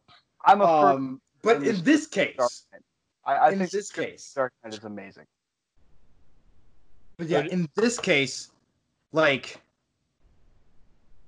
I guess I just, I really like how he, I really like how President Whitmore is written, not necessarily portrayed. Um, because I don't think Bill Pullman gives the character as much as it deserves, personally. Uh, Kevin Spacey, who do you want? Right, I was like, I was thinking like, who else could play this role? I was just like, So, I mean, legit, it was either him or Kevin Spacey. Because Dean Really? Devlin used to go to school. He's a childhood friend of Kevin Spacey. ooh, So you have a choice. Oh, you get a great performance or more Ooh. you get or you get Bill Pullman and you get kind of a good performance and no race. Ooh, Kevin Spacey. That would not have worked in hindsight. Um, I think But would like, Kevin I'll, I'll- I'll get to why. I'll get to like who I was thinking of else later if they could have gotten anybody else. Um, Will Smith is the pilot and the president. funny you should say that later though. But um, but like I just like how like he is, of course, the president, and he's like he was like apparently elected in a landslide, but now his popularity is waning, and now aliens. Well, it's waning because they think he's a pussy. True, but um, The movie kind of angles it. They're like that he's a guy that he's the kid from Oliver asking for more food nicely. They're Yeah. like you're a wuss. The country hates you because you're being a wuss. And it's like, okay, you're a Democrat being a wuss. It's like, okay, we get it. He's a Democrat. All right. anyway, so like, like besi- besides that, come on now.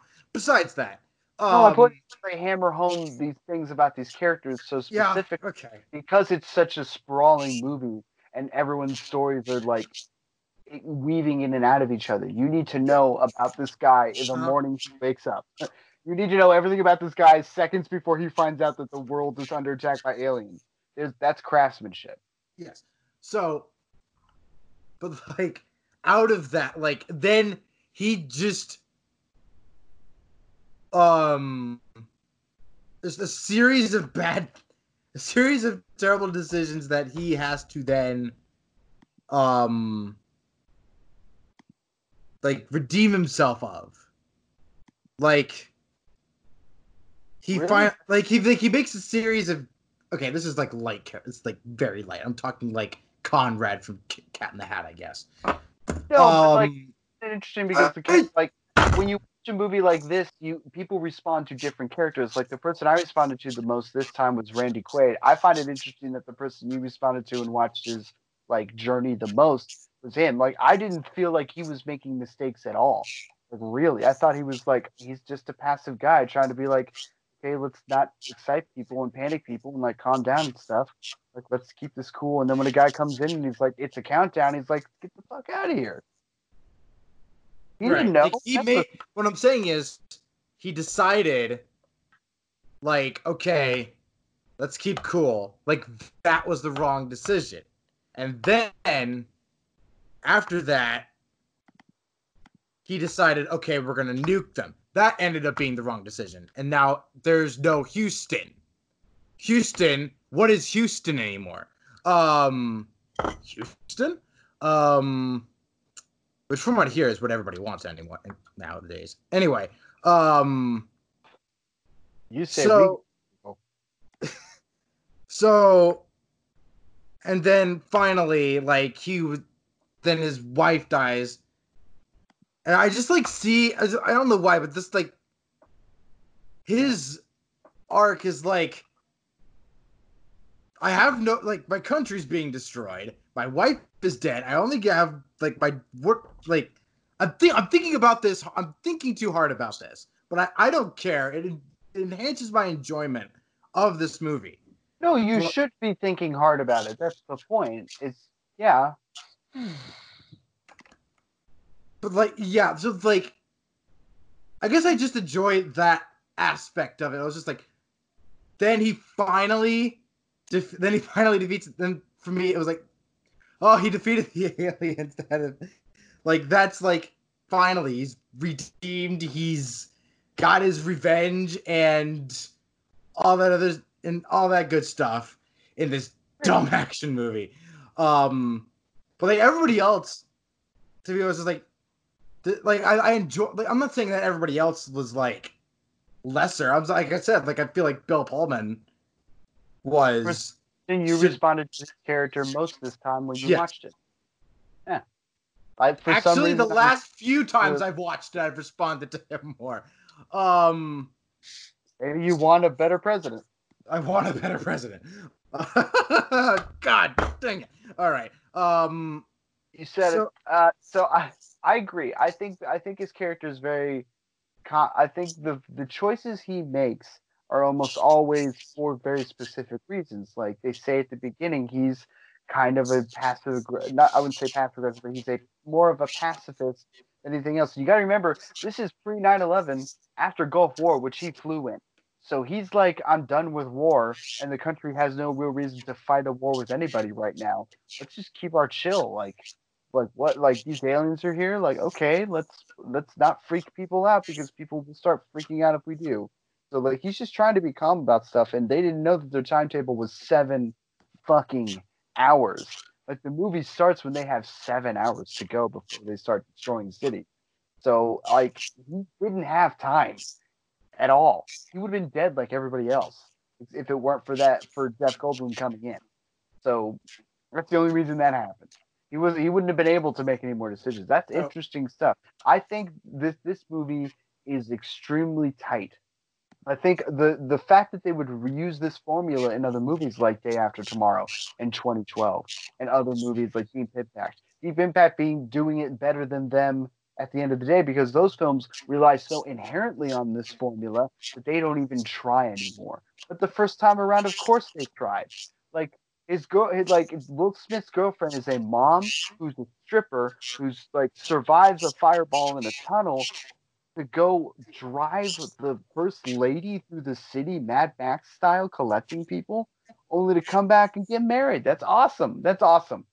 That's her story. Every single person in this movie has an amazing arc. I love Randy Quaid. Like for some reason, Right. I was like Randy Quaid this time, man. That family, they're out of everything. They don't show up in the story really until um, uh, they get to Area 51, and the only reason that that happens is because they gave Will Smith a ride. And then Randy Quaid shows up and he's like, "I'm a pilot." And the only reason that he sent him saying "I'm a pilot" works now, knowing how his end is in the movie so many times, works is because I watched all that stuff. I'm like, "That's I fly. It's, I'm it's, pilot. Yep. Uh, I uh, the kid walks in. He's like, it's as strong as it gets, and he's like, keep it coming. He's like, all right, okay, okay, dad. and I'm like, yeah, dude, yeah, absolutely, yeah. Get your dad flying. Get him up there. Let's do this. Like, it's the the com the the convolute. never wouldn't convolution, but the coalescence. Thank you. Of all of these stories coming together, all these characters with all of these arcs make sense and it works because they took the time to do it, not because of the CGI, because they were also focusing on the models. So it wasn't just the model work; it was like they worked on the movies that took the time to say this is the character development you need to get you this far. And then they were Yeah. like, you know, we can chop this, we can chop this, we can chop this, and then after a while, people are like, your shit is bland, and it's because like they make diet yeah. versions of Independence Day now. So, So- the first time was always the best, yeah. Yeah. So what I'm saying is like um like most action films after this fails to do that. To put that care, put that amount of care and time into into characters. Like so I so like I guess I have an appreciation for that for as dumb and stupid as this movie can get. That they still give these characters like cohesive and real like um like uh they just they give them arcs that make sense Yeah. whereas most films after that or most cash grabs after that fail to do that so that's why i respect this movie so much um for me like i have to say like the things I like I, for me, I can easily poke like you can easily poke holes. Like for me, like um like when the thing when the laser shoots down and like blows up and you're just surrounded by this giant ring of fire that moves like in slow motion because compared to everyone else Mm-hmm. but just like the fire, this explosion is moving just at the right speed where it's going faster than a average running person. It's probably slower than a car on the highway. Um but and I was like, why didn't that just I understand dramatic effect, and that to me was nitpicking just because of that. But like this thing should probably have the same amount of devastation as a nuclear bomb. Um, Well, that's why And- that's that's why the great thing about sci-fi is that you can just use whatever explanation you want. Like, Right. These aliens go from planet. They say it. These aliens go from planet to planet and waste things. So of course they would make a laser that would create a fireball that reacts slower and burns a chemical reaction that burns slower than anything else. That's why it's a laser, guys. And you're like, oh, shut up, Dean. It's like Shut up. friggin' sharks with friggin' laser beams on their friggin' heads. yeah, Sharknado. Hey, Um, hey, his, What? What? Son got it. Yeah, What? son got it. Chris, are you sure you know where that's from? Because I know where no, that's I don't. I don't know. It sounds like something from Sharknado. Um, Sounds like something from Sharknado. Sure, it does, but actually, it is from the Austin Powers series. sounds about right. friggin' sharks Um, with I've friggin' only- on their friggin' heads. okay, hold on. Now, I, I like Austin Powers, but the only movie I've seen of Austin Powers is The Spy Who Shagged Me. Okay, I'm sorry. It was Um, I who Oh. me. No, it is not. That is actually the one movie it is not from. It's wait, from wait. the other two. Oh, It's from the first movie where he says he wants that, but then yeah, like, they're they all the can't same afford it. And then the third movie, Anyway. his finally gives it to him. anyway, um, but here's the thing. Here's the nitpick that I'm gonna. This is the hill I'm gonna die on when it comes to nitpicking this movie. It's the relationship between Jeff Goldblum and Courteney Cox. Oh my god, Um, I never forgive you, Chris. How could you hate I'm that? sorry. I'm sorry. First of all, uh, you oh, you're calling the um, the president's aide, Jeff Goldblum's ex or uh, separated wife. You think that they're bad? No, okay. Let me explain. I okay. I don't think it's bad. I just don't know what it is. Like I don't know what like is being said unintentionally here. So Nothing. when they were in the hold on let me let me talk this out and then you can tell me how dumb i am um dumb idiot. Don't fucking say that, you stupid piece of shit. Yeah, Chris, stupid piece of shit. I can always be worse. I can always be worse at you hating yourself. Trust me. Everyone says that no one hates themselves worse than themselves, Chris. I can say terrible shit to your face, but I won't because I love you. Come on, man. What are you doing? I just talk Anyway. too much movies. I'm a so talking- I talk too much.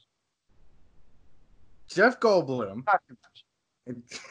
and, and courteney cox freaking asshole. Not Courteney Cox, by the way.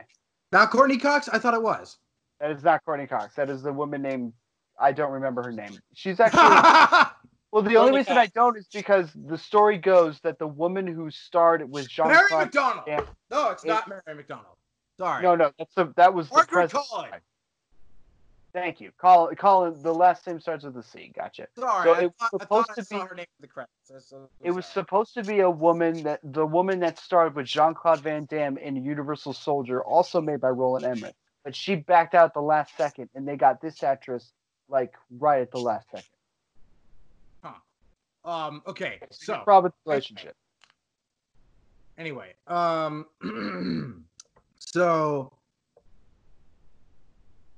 for me like this relationship is so weird and i don't know maybe you could chalk this up to shades of gray but i really don't know what it's saying. So the the whole thing is she left him to take a job at the white house. Now two things could have happened here. One, she was being a douche, and I don't want to be with you anymore. I want to advance my career and like leave him, even though she did not have to to get the job.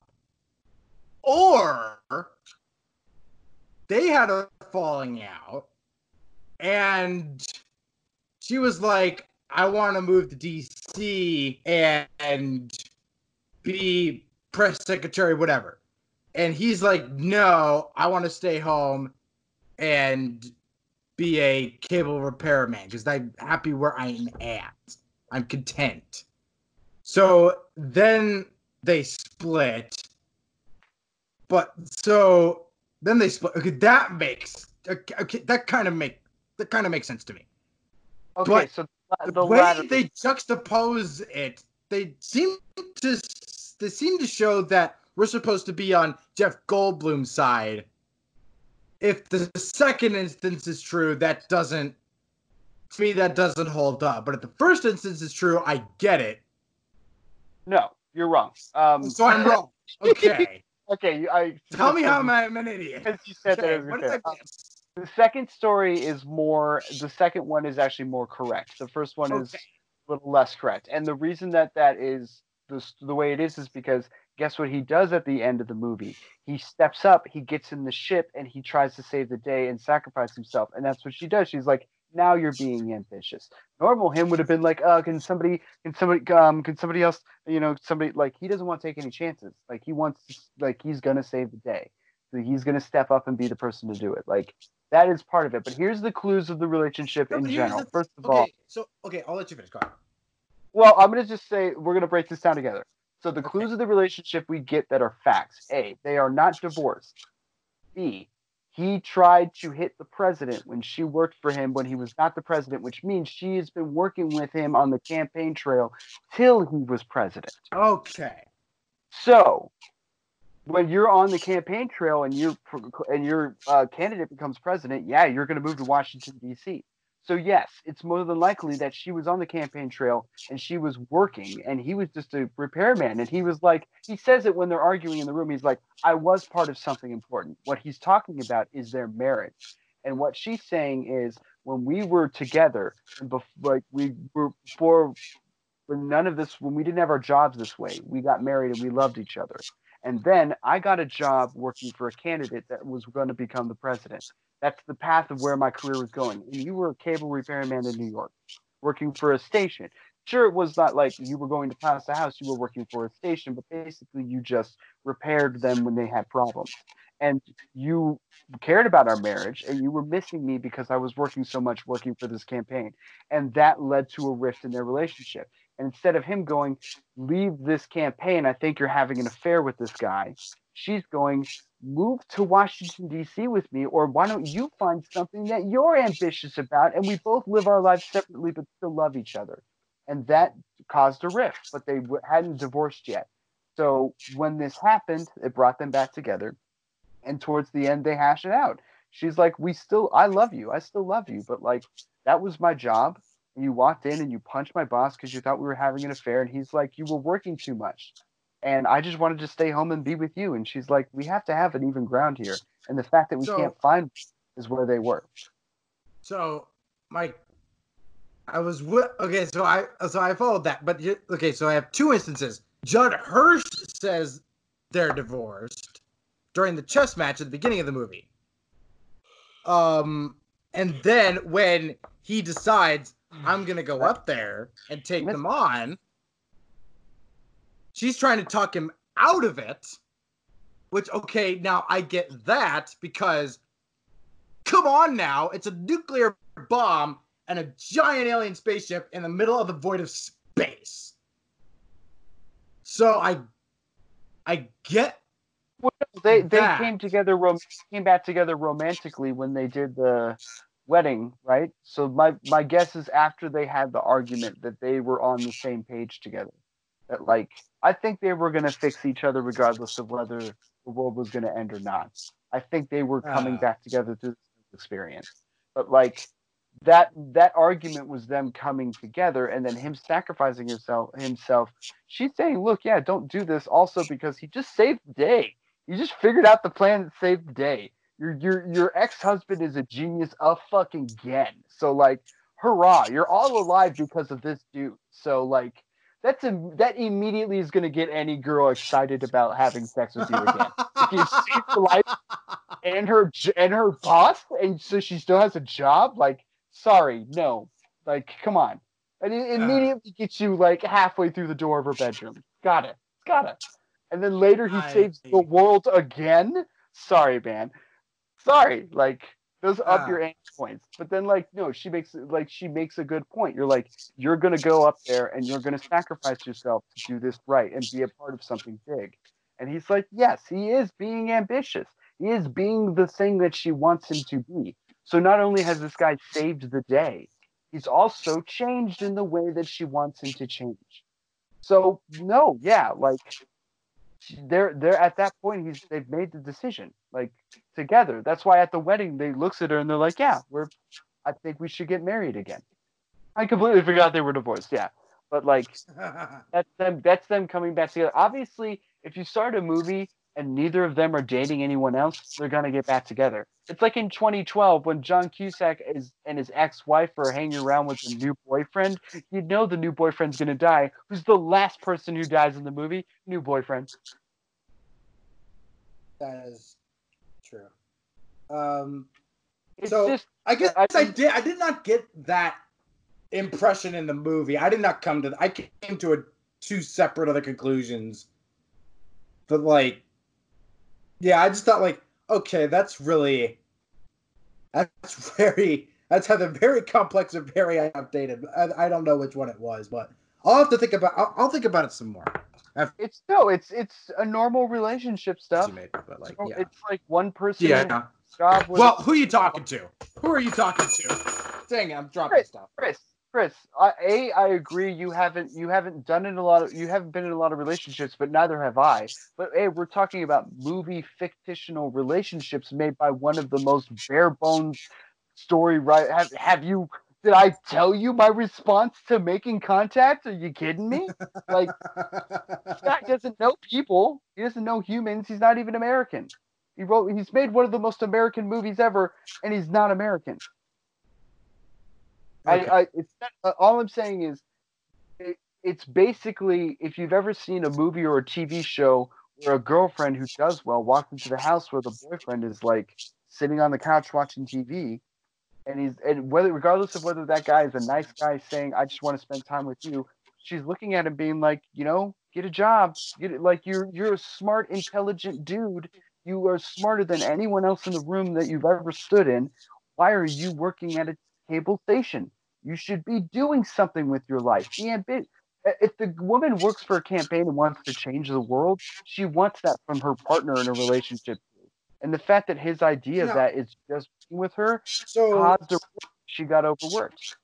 we're going off on a tangent that I did not think was going to happen.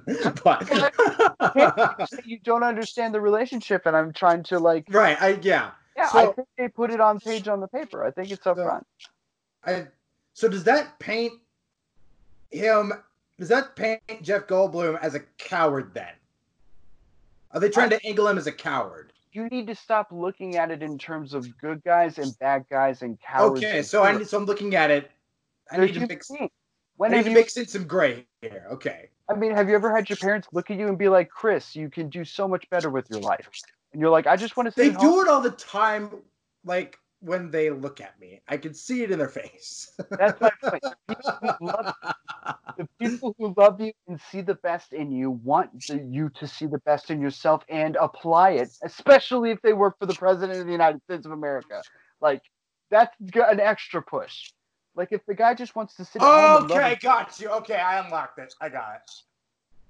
The guy just wants to sit at home with his wife, and that wasn't good enough for her. It wasn't that he was a coward and she was a bitch. It was that they just weren't on the same page.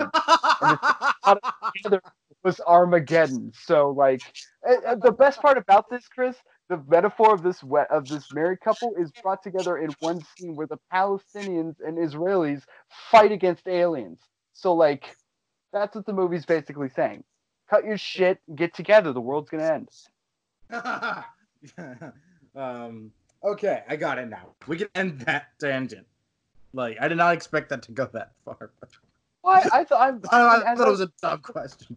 I think as a kid, I asked myself, it's not a dumb question. Again, I don't think you're wrong or that there's dumb questions. We're just trying to get Right. our, our reaction to it out. But like, it makes me wonder you saying that as a kid when I saw this, because this was when this came out when I was 10, and I guarantee you I probably saw it.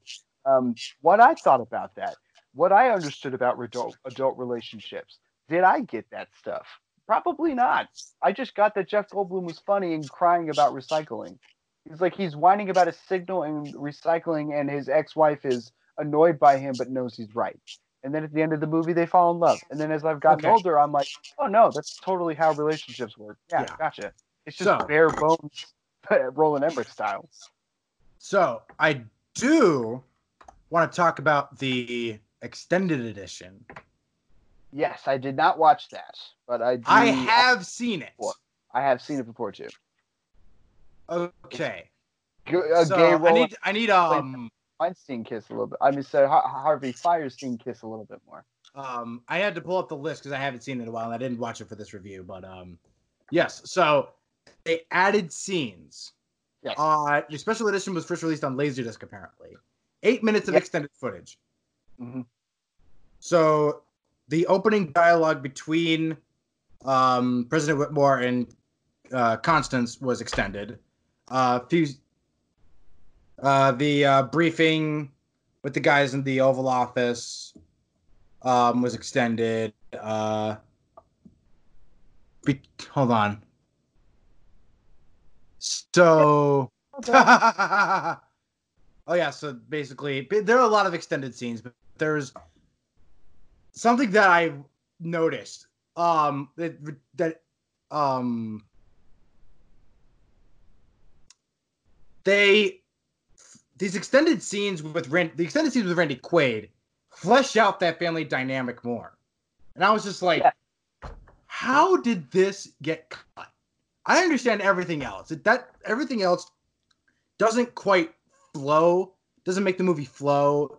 Um, like uh, there was a scene. There was an added like cutaway um, exchange between uh, David and uh, Julius in the Oval Office. Um, which I thought that that was put in a very awkward place in the movie. Um, like it was somewhere between right before the helicopters took off and uh, something earlier before. But anyway, Mhm. what they added to what they had with um Randy Quaid's family was like the the the youngest son. It wasn't road sickness that he was suffering from. It was like some other disease that he needed medication for. And when um Miguel The standard by kid has asthma kind of trick. Yes, but this was a stomach disease or something like that. I don't know. Yeah. Well, I don't know exactly what it was. Um. So that so it trying to find the words. I'm struggling here. Um.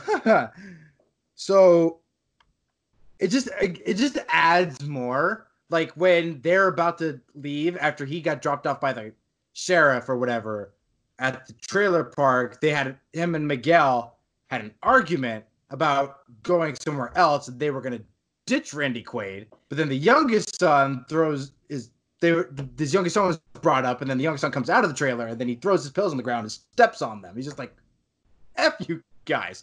Um, and then before they met up with before they met up with Will Smith, um, Randy Quaid was actually kind of being a dad to um the youngest son who was sick in bed in the trailer. Um so and then there was an added scene where Randy Quaid like grabs a doctor when they first when all the trailers first arrive at uh Area 51 where he grabs uh one of the doctors is like, Can you fix my son? And Brent Spiner has to come in like, Yeah, dude, do it. Fix, go help his son. What are you what, are you look, looking at me for?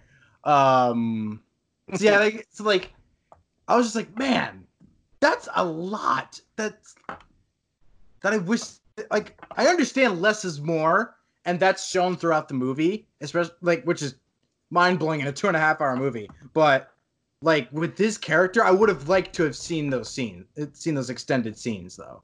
Everything else you could you could I you can leave out. I honestly. the thing that I find interesting about that is if that's the case, and if I was sitting in the room and I had to be economic about a two and a half hour movie in 1996, um, and I would think those scenes would just take. It's not. It's not actually two and a half hours. It's two twenty something. So Two maybe the, so maybe those scenes would have added up to two and a half hours. What's the difference?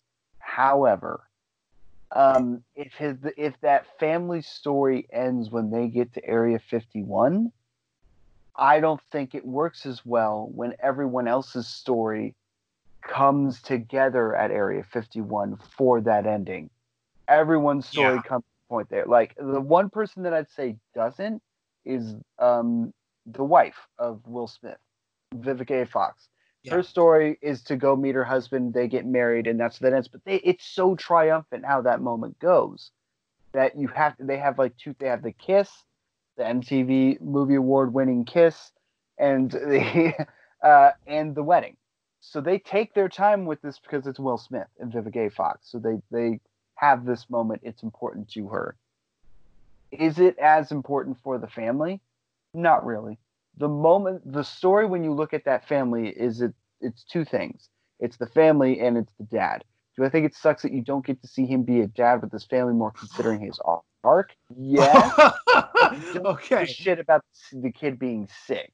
The kid being sick sucks. So if the kid being sick is inherent to the guy being a dad, and you have to cut one of them, cut the kid being sick because it's about the dad used to be a drunk. Now he's sobering up to be a pilot. And he saves the day at the last second. Holy Mary pass. Everyone forgot about this guy. Why are they following him in the movie? We don't even get to pay attention to his family. Oops, he saves the day for everyone Dude. and it still works for somebody like me. That cut is a smart cut if that's how it works. However, this brings to the question that I was thinking while I was watching the movie, and it's fantastic third act structure. Would you, and this is stolen from another podcast, a very famous one, but would you watch this if it was a 10 episode series on Netflix? yes. Exactly. So, another funny thing, I don't know, Alex, if you heard about this, but there was an alternate ending in the Laserdisc edition. Hmm. I don't think I read that far. No. In it, Russell Case was rejected as a pilot for one of the jets to attack the alien ship approaching Area 51. However, oh god, he arrives at the end of the battle flying his crop duster, which he has been towing behind his motorhome with a missile strapped to it. He then flies the crop duster into the energy beam weapon of the alien ship to bring it down. That would have been awesome. Okay, okay. I so I did read that, but I read it differently. I thought they were saying is that he tried to get into his jet and fire the missile and realized it didn't work first and didn't say anything about it, and then that was supposed to be a joke, and then it would pay off in the end. I read that terribly wrong. It does make sense then why he is driving his plane. Then why do we keep seeing his plane? Like why is that in the shot so consistently? But um it begs the question is his is the ending better if it's sacrificial or if it's comical No, I'm not saying like that would that would have been like what I'm saying is like it would have been awesome in a different way. It was just like I don't There's think it no would have been. that it, there's no way you can have him come in in that plane with a bomb strapped to it Come on. stacked i'm sorry dude i'm sorry and roland emmerich knew it too if you read the rest of that trivia roland emmerich knew it too he's like no it's better if he has that sacrifice and that is better if he has the sacrifice Right. don't tell me you don't feel that gut punched mother mother like you know Of course, I would love to see that. Of course, I would love to see a biplane make it in there. But of course, the biplane would not make it in that dogfight. Normal pilots aren't making it in that dogfight. A that would biplane be that would have been like a shit. two. That would have been a two thousands Roland Emmerich move for him to do that. Uh, Like, yes, he I would do agree. that now, not back then. That's him. Be yeah, he's a lazy enough guy to be like, yeah, sure, why not? It's funny. People like funny. No, then he was like, mm, no, and that's the point. The they're the aliens are a real fucking threat. It's a Right. real damn dogfight. Like there are real stakes to this. this exactly movie. like I, d- the, I feel the moments when they fail i feel the moments when they fail consistently Yeah. in this movie i would n- i would not i would absolutely hate this ending a lot if he made a biplane with the fucking laser of that ship on a 15 mile spaceship. Fuck off. And i guarantee you he was like funny guys that, that would be awesome to see but like let's take it seriously. And then years later for 2012 he was like why don't we just like drive a limo through a collapsing LA? And then they get to a place those buildings, right? Get CGI on that. I gotta go take a squirt. Rolling M So, squandered this. so um, another thing that I want to talk about with this movie, real quick. Um, so like Treasure Planet, this is one of those movies where I hope they don't remake, but if they do, I'm the one who does it. Uh, I know they're gonna remake Stargate. Yeah. Um. I don't. I actually, I honestly hate the fact that there's a sequel to this in a world of CGI. Right! I was Now gonna that I know this, that this up was all, too. now that I know that this was all models and this was all like handcrafted, I'm like, no, you shouldn't make a sequel unless you make it that way. And the fact that they didn't like, and I again, I love the idea of a giant alien like just fucking shit up in the desert, but I don't remember it, and I've seen it, and I and that's I'm not gonna lie. I think this movie would do a lot. Would get a lot more benefit from being like a Netflix movie or something, kind of in the same vein as how they did Dark Crystal, where I never imagined that if they ever did Dark Crystal again, that they would do it full puppetry and all that. But they made Dark Crystal Age of Resistance full puppetry, which was gorgeous. I, I think the thing about that that I find interesting too is that they made it a series. They made ten hours of it as opposed to just a two-hour movie like Henson did. But it also makes me think of like when they did the Thing prequel, and they're like, "We got these people that are going to be practical effects people," and then they pulled the rug from them at the last second. It made oh, CGI. It's Well, about- that a lot of that was the studio. Oh, well, that's my point. It's about who's giving you the money and who has faith in you. If Netflix has enough money to not give a crap how they make their shit, then they're going to let them make it the way they want to. That we can exist in that world now where if they wanted to make a second Independence Day and they wanted to make it the exact same way, if Roland Emmerich got back into the sculpt game and was like, this is how I'm doing it, you know, uh, Fury Road style, then great. Absolutely. We have places that would allow that to happen. But does he want to? Is that where his mind is at? Is he now the CGI guy in his mind? He sculpts on the computer now in his mind. That may be it. Maybe that guy. Maybe that Roland Emmerich does not exist anymore. So I want so I want to propose to you guys a hypothetical. Mhm. So this is so bringing it back to Bill, maybe recasting Bill Pullman because this is where I'm. This is where I was going with it. Oh, yeah. Because of I, I had this idea for a while since I la- watched it before, like like last year. Um, the idea I had was okay. What if you did this? Because you because you've set it up, kind of. If you're gonna remake it, like you get a more charismatic actor than Bill Pullman, who probably is pretty charismatic, but for some reason isn't like in isn't quite what this role needed. To me, I've- at least. I love. I've learned to love Bill Pullman most than others. A couple other movies have helped me to appreciate him, and also watching it this time. Yes, I do see what you're saying, uh, but I believe his sympathy for people dying and Right. his anger when people don't. But then it all leads to the speech. When he makes that speech, I'm like, yeah, fuck yeah, yeah, I'm behind that guy. And then my favorite line is not from the speech. It's when he go. It's when he's about to get on the plane, and the other guy's like, "Are you gonna fly?" He's like, "I'm a pilot. I belong in the air," and I believe that. Like by that point in the movie, I'm all about Bill Pullman, and he sells me by that last half. Roland Emmerich's half an hour, like last half an hours of his movies are amazing, and Bill Pullman adds to that energy when he's like, "The son of a bitch did it." I love it. So, I propose a, hypo- a hypothetical based based on what has happened before. Mm. If you're gonna remake it, probably shouldn't. But if you're gonna do it, do something bold. At the in the last thirty minutes, in perta- pertaining to what where what people are like what role they play in those last 30 minutes. Swap Bill Pullman and Will Smith.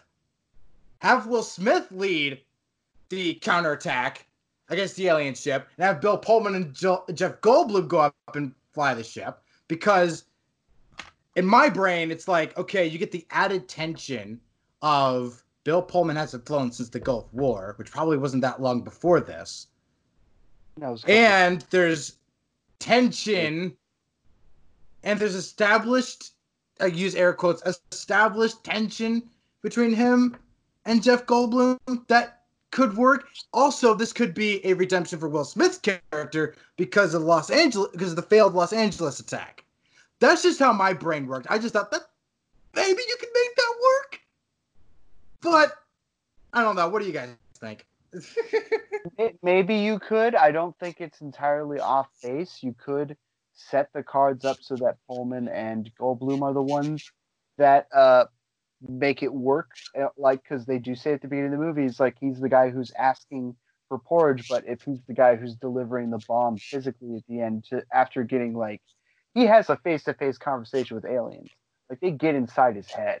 For him to do that, that's cool. But also, they get inside his head, so maybe it isn't smart for him to go see aliens later that can do that. Like you could think of things that way, but I guess the end of the day is what's more fun of a pairing. Jeff Goldblum Right. and Bill Pullman or Jeff Goldblum and Will Smith. And when That's you think about saying. his story, it all of his friends are dead. All of his all of the people he flew with are gone. Would it make more sense if when he got to the Air Force Base, he started gathering pilots and he started training pilots and then he flew them up? Yeah, you could totally build that. But I mean, he's he's a he's kind of a one man show. That's that's the point. Like all the other guys in his group weren't even as good enough as him, and he gets by on his charm. He beat an alien and he dragged him. Like he's been he's his own hero of his own journey. I seem like, and it's fitting for him to be like, I'm the one who goes up in this thing, and I'm the one that's gonna fly us out of it because I'm the one who flew a, flew a Right. canyon thing. Okay, so I, I get that. Because, like, You then you'd have to remove the whole NASA envelope thing. And Yeah. probably the funniest joke in the movie. yeah, Yeah. I I think There are pros and cons to this hypothetical. yeah, I don't think I think it's actually really interesting. Um, but the pairing of Pullman and Goldblum means that you need to do more backstory between who they were and whether or not he actually fucked his ex-wife. Um, I don't think they wanted to go that route. about the smoking cigars, and they're just like, We've yeah, never I did seen it. I did it. what is or at, at, also at the end of the day, if the ending is you got to fly your ship from an exploding base while people are chasing you at the same time, who are you going to believe more? The guy who survived the Canyon Run artery and you saw it, or the guy who we keep talking about him flying in the Gulf? That's why I'm saying you should fly the alien ship. But he's never seen the alien ships fly, and we don't know how well as an audience he flies. Where, where, as Will Smith, we've seen him outfly them He was- he's a pilot, and see how they maneuver. See, now it's sci-fi, and I think you can get away with this in pertaining of how he would know how to fly an alien ship. Was that an alien did get inside his head? There so you go. Maybe you can get away. You got their whole master plan. Right. Maybe you can get away with him being more naturally able to fly this ship. Why not? Maybe you can get away with that, but it's a stretch, even for Uh, this movie. No, I think it would work. He, got the whole master plan of the race. Sure, yeah. How could he not be like they use the controls like this? They like they use it in the second movie. He's like, I got a telepathy again to get like telepathy news. I got to get the telepathy news, guys. I grew a beard. I like Bill Pullman. I, a like. I, I like Bill Pullman. I, I like him in Malice. I like him when he's like um where Brent Spiner's making fun of uh not making fun of but like it's really exciting all the beeps and buzzes that have happened since they've come here and it's like people are dead.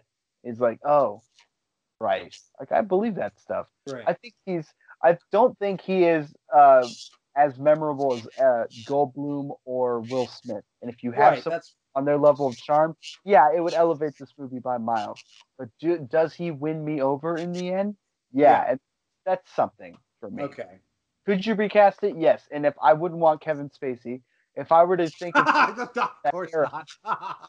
well, um, if I were to think of people from that era who might be good, well, actually, I was thinking like. No, wait a minute. Hold on. Dumb enough, dumb as it may be. Hmm. First name that came to my head, I can't explain it. Tom Hanks.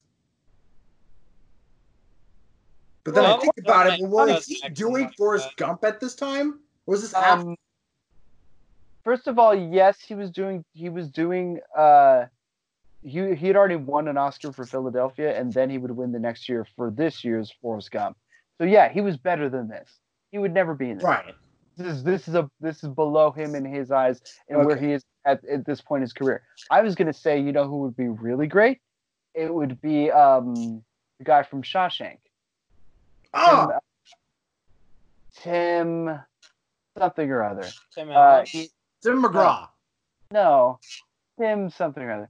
But the lead from Shawshank, because Shawshank was a big deal for critics, but it didn't win. Uh, it didn't make its a lot of money, and it also didn't win any Oscars. But he has he was has gone on to he would win awards in Mystic River and Tim stuff. like- Robbins. Thank you, Robbins. Okay, so Robbins, like, I think he would have been a very good choice for president here. Yeah. Yeah, I, I, I, Cusack, Cusack would be great. yeah, I thought I, I, you know, when I was thinking about like this movie, I was like, you know what, that'd be really interesting because like they've already kind of got it. Like, it's there, but it's not out there. But then like like I just realized like you'd have to give her the funniest joke in the movie, um, where he gets down on one knee describing how to kiss ass, and he drops the wedding ring and he holds it like he's proposing to him, and the guy walks by. and he's like, Well. "That's your thing, man. That's your thing. I'll go go the other way." Uh, I, I I like Harry Connick Jr., but I don't think he would have made a good president. I actually rescind my Cusack. I think he would have made a better. Uh, I think he would have been a bit. Mark Wahlberg. I'm kidding. I'm Oh kidding. God. Uh, uh, Mark I'm, Wahlberg. I'm the president. Mark Wahlberg is the son of Randy Quaid. Would have worked at that time. Uh, He was starting movies around then. Uh, I would say that um, Tim Robbins president and John Cusack in Jeff Goldblum's role because they've been in several movies together by that Hmm. point. Uh, and that would have been, I think, a very good pairing. I uh, hereby nominate Quentin Tarantino. Just do it. Why not? To make to remake this, No, no to uh, play the president. okay, guys, I'm gonna say about Madonna's song "Like a Virgin," and they're like, "Aliens, dude." It's like it's about a guy with a really big dick, and you're like, "Aliens."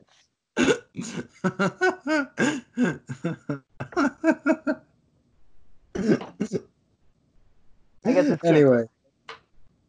Anyway, um, okay, So so Zach, Zach, let me let me ask a, a series of new questions. Actually, yes, Zach, what's your favorite mo- what's your favorite moment from the movie that you can remember, or as you're watching it right now? You know, it's probably the president's speech before he runs off into the um into the um major like last action sequence with the ship. Yeah. I really like that scene a lot. Good speech. It is a good speech. See now, it is funny, like the I speech. really like that scene. God. And it's so just now, and like me- it's the fact that he's like cutting between all these people listening to it too and I just like that speech a lot. So, um, the speech, from what I researched, kind of got some heat. Whatever. What for? What for? um, for like making this Americana movie. Is that the right term? Is that the right term to use? This American movie to use an American like thing, like this American holiday, and make it like um, a global thing. Everybody was just like, uh, Oh, really, dude? man? Who cares? Um, uh, I think anyone who takes it that seriously should just shut up. right? Agreed. That's the kind of Movie about nitpicking that I'm talking about. It's like, where's the line? It's a movie about aliens in which the only situation in which that could ever happen would be an alien invasion where we have been like beaten down to our last pulp, and it literally is July 4th. And the people who are holding the best plan possible are the Americans, because of course they are. Like that's the only only situation in which that would ever happen, and people are like, "Well, why would you ever do that then?" Like, fuck off. They're This not made real. by a German by a German man. It was made by a German gay man. Like you Right. never well in your country.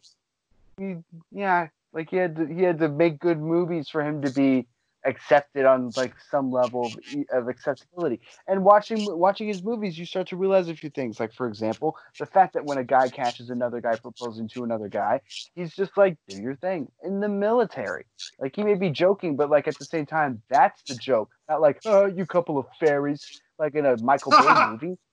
Or how about the fact that like you really pay attention, there actually are a lot of prominent gay actors in his films. In Stargate, he paid a million dollars for one of the most famous uh, performers of the time, the woman, the man who played a woman in Crying Game. She didn't want to be in this role. She didn't want to act anymore. She just didn't like Hollywood after that. And he, she was like, uh, "I'll I'll go for a million dollars." And they're like, "Here's a million dollars." And he's like, "Why?" And Emmerich was like, "Because I want you in a movie. Like I don't care." Like, have you noticed that how many black and Hispanic, like like how many people of color are just random roles in his films? Like all over the place. They're in really intelligent positions of power, or like they're reasonably like normal people, and they're everywhere. Like he, he's the guy who gives minorities uh, and uh, the marginalized chances in his movies. Yeah. Uh, yes. yeah, it was really uh I just thought that was really funny. I was like, I could see that being a problem in today's culture. anyway. Um also the music was pretty good. Again, won a Grammy. Won a Grammy. Um a video store clerk? Yep. I love Um, stories like that. I love stories like that. Out of nowhere. Yeah. so great. Um, anything else before we grade? Nope. No? Um, not really. I, I think that I, I I've appreciated this more now that I know what went into making it and and why it works on so many levels. And it's really interesting to understand that the magic of when the magic of the team gets separated by something like Godzilla, which I'm like when we watch it, I'll really go into that now. and then also to see them completely misunderstand what of their own work uh, worked, both on a societal level and then themselves. They're like, here's our formula, we're just gonna phone it in for now on, and I guess we're CGI guys. But really, it was like, no, you worked on models, and you and you worked on set pieces. You've you've lost your way, and that sucks. Like he's made earnest stuff of stuff that he wants to make that isn't anything like this on his own, sure, but like none of it really has the same joy and power and effectiveness and energy that this was. He was this was just peak level of those dudes, and they both squandered and were also never given the proper opportunities afterwards. yeah. Uh, I'm gonna say B. B plus. Dangerously close to an A minus. I, t- I should feel bad doing it, but I think like, I mean, it could be smarter. Could trim some fat. There are some things that like I don't think there's anything necessarily that ages too poorly about it. I do think it's a great time. I guess it's the like my yeah, I'll go B plus. I think you're right. B plus. Um, no, I'll go B. But I will say this: you have convinced me that this is that this is one of the greatest blockbusters ever. Yes! Yes! Yeah, Yes! I believe that. Yes! I believe that.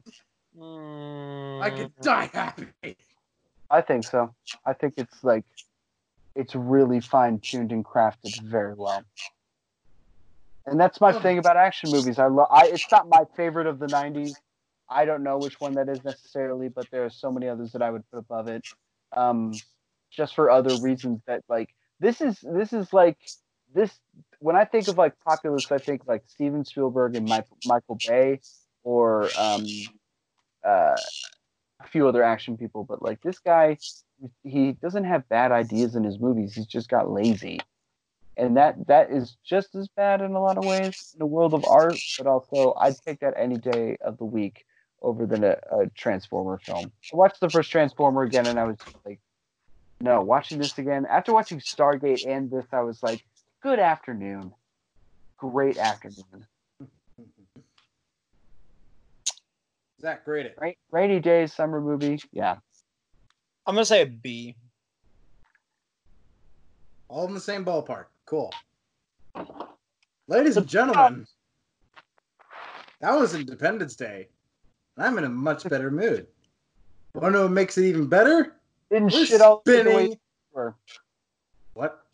Didn't shit all over it the way you thought we were. No. Surprise! You review Independence Day sucks, guys. You know what it sucks? My wiener, my weenus. Sucks my butthole. That's a critical review. I have not seen you. I have not seen you do this since the Last Jedi. um, Except you did it in reverse, whereas you're like, this movie's freaking amazing, and then you're like, no, it sucks. Uh, no, it's good. I like this movie. I knew I liked this movie. It was like I just wanted to approach it differently. I was like, what Also- makes me tick? And I'm glad I did because now I'm like, I get Roland Emmerich now. He's not dumb. He's just Also, great summer movie. Yes, I would agree Well, with that. Well timed. Independence Day. Yeah. All right. Series wheel. We're gonna Yay! go on a new adventure. I hope that's not a freaking omen. Who's got the suggestion? I got, I got, I got my suggestion ready and set to go. Anybody else? Uh, yeah, I got mine. Uh, I'm still looking at the backlog. I'm still I'm not gonna deciding. choose the backlog. I'm gonna. Well, say, say, You're gonna say leave it to the- the backlog. as just I'm one- not adding. I'm just straight choosing something. You choose from the backlog. Okay, I'm gonna the backlog. Everyone, Okay. look who's talking. mm-hmm. The Expendables. Oh, jeez. Uh, Mm. whew. Uh, Scream. Yeah. Oh God, take it. I forgot I put that on there. Oh God. Uh, into a massive editing. the great first movie. The rest are just. Oh God. Star Trek. Yeah. All Right. of it. Yeah. All Yeah. of All of it. That's fine. And Chris, I'm just warning you. They're like only half of them are even r- relevant.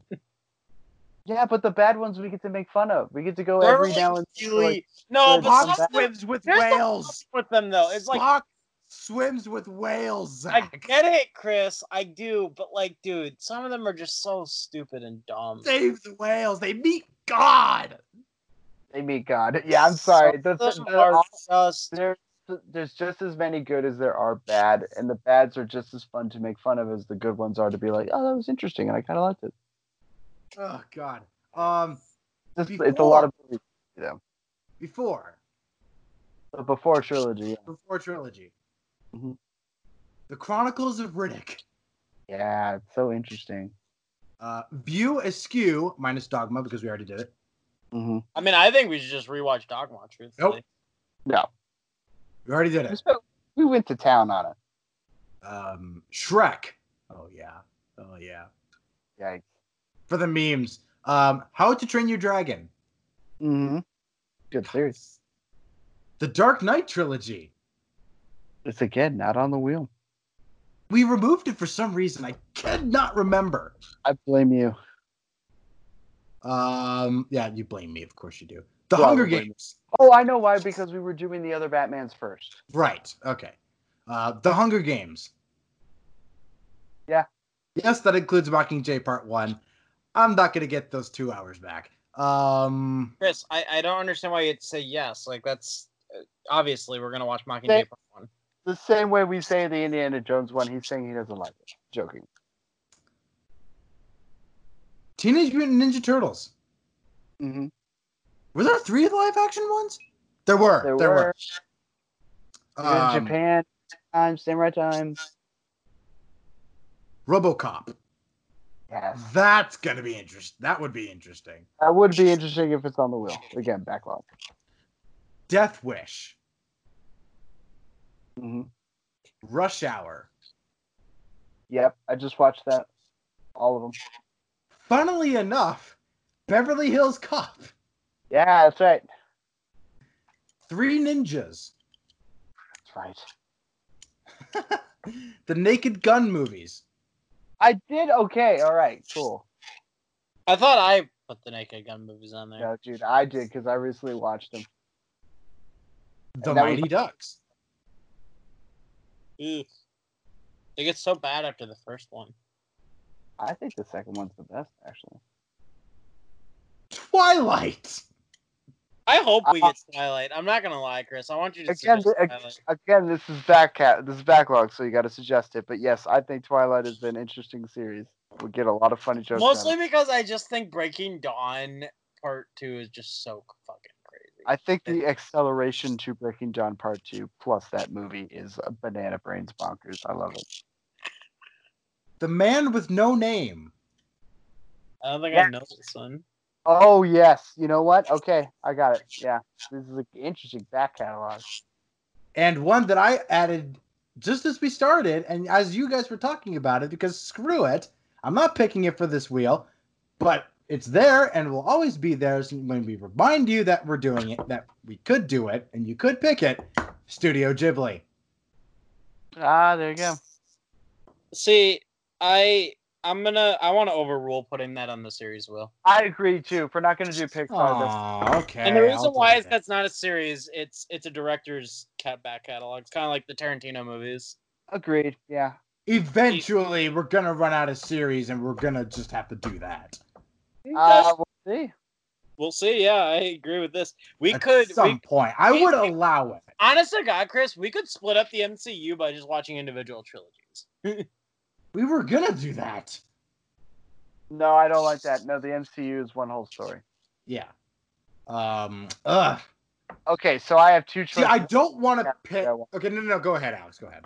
I, well, I'm picking Man with No Name versus um Naked Gun because I came in with Naked Gun, but then I heard that Man with No Name, and I'm like, uh, and and the and the my back pocket these stories, but I think I'll wait on that, and eventually I. I'm I'm juggling between those two. So what do you guys got? Okay, Zach, you go ahead. MonsterVerse. Monsterverse. All right. Um, and I and I kind of hope it, it it takes a while for us to hit it because I want to add Godzilla versus Kong to that before Okay. like we really get to do fun stuff. So, Mhm. I don't want to add How to Train Your Dragon until we get Kung Fu Panda off the wheel. I Interesting. thought we already watched all the How You Train Your Dragons. No, we did not. Oh, we just talked about the third one. Yes. Oh. I love Rush Hour, but uh man, this is hard. I don't have one either. Like the easy one is the Dark Knight trilogy. Yeah. But I surprised all of you and went with Django last time. Yes, but the again, we have the other Batmans to get to. Yeah. Don't put two Batmans on that wheel. I don't want to feel why we- bad by putting Hunger Games on there. Why I would mean, you feel bad? If you want, Chris, I could change from MonsterVerse to the DC AMU. No, we No. already decided we weren't going to do vetoed that. that. He vetoed that. We vetoed that. Fifteen movies too much. And they all are Well, look, they all look the same. Yeah, but they're so fun. they pro- they are. They probably are. Yeah, but they all look the same, and I want. I don't want to do 15 weeks of that. I mean, we don't Oh have gosh, this is tough. to. Okay, so in terms of my suggestions, The Man with No Name is the trilogy that made Clint Eastwood a star. Wait, did we remove the Planet of the Apes series from here? No, it's already No, on there. that's on the It's already on the, the wheel. Except in a oh, very specific way. Originally, wait a minute, wait a minute. Hold on, hold on, hold on, hold on, hold on, hold on, hold on. Hold on. No, it's the later Planet of the Apes. No, it's gone. It's not there. We took it off because there wa- it wasn't the full one. And you didn't you guys didn't want to do it unless we did the full thing. I guess we did if it's not there. I mean, Yeah, it's I not guess So. Fuck, dude. I Like- can't- God, I wouldn't. I wouldn't be opposed to them to the Matt Reeves Planet of the Apes movies. Like, would I? Sure. Yes, would I like to watch all of them? Yes, but I think they're two different series. no, I agree. Ah. agree. Would I like to sit and watch the original six, the bad Tim Burton one, and the three Matt Reeves ones? wait a minute. Mm-hmm. Wait a minute. You know what? How to Train Your Dragon. There's only one on, on here. There's only one animated trilogy on here, and I want to add another one. Screw it. Why not? I got nothing else, guys. And I'm All right, so really my- leaning towards that. I like it. I like it. I see no problem with it. They're both by the same company too. Yep. The best company. Uh, So I'm bouncing between. G- Okay, so the Man with No Name is what made Clint Eastwood a star. They are 70s Western films, but they it's a uh, uh, a fistful of dollars for a few dollars more, and the good, the bad, and the ugly. The good and the bad and the ugly being a like like classic. Classic, yeah. I have seen it. Uh, and then there's the Naked Gun series, which are three genuinely funny movies. Um, and we don't get a lot of comedy on here, so I'm gonna go Naked Gun.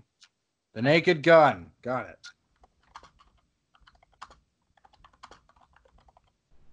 All right.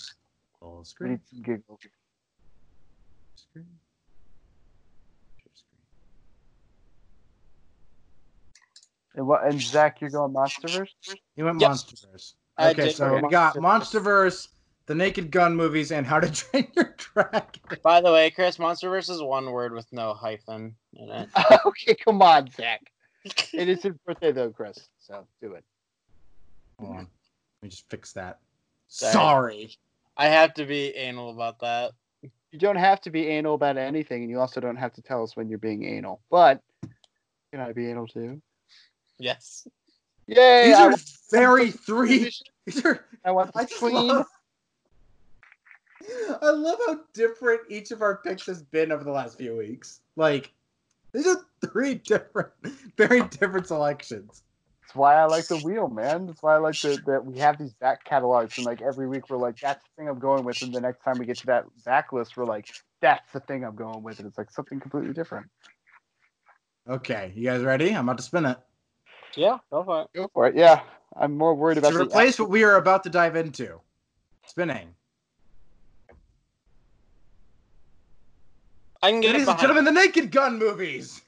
Yes, more ga- I can get, I can get behind films. these. These movies are really funny. So, Oh, Chris, you're gonna love these. oh my god, Leslie Nielsen at his finest. Chris, you're gonna Take thank us off for the backlog. Oh my god. Add Monsterverse super happy. because Zach ended up adding something to adding something to it that he didn't want to.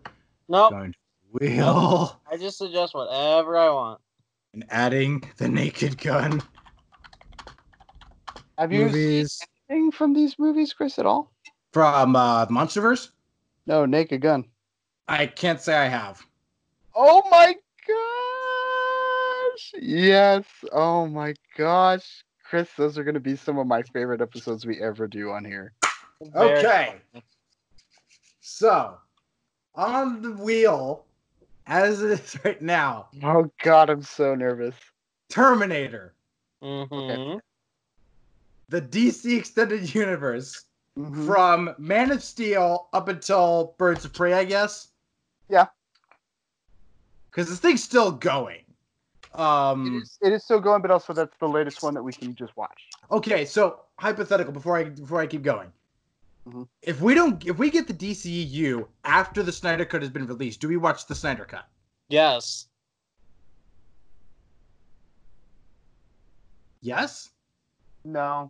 No. Okay. All I, right. well, we have three choices. We have three theatrical, the ultimate, or the Snyder cut. And the Snyder cut doesn't seem like it's. There's gonna- only the Snyder Cut would be the second cut to Justice. No, League. there's three.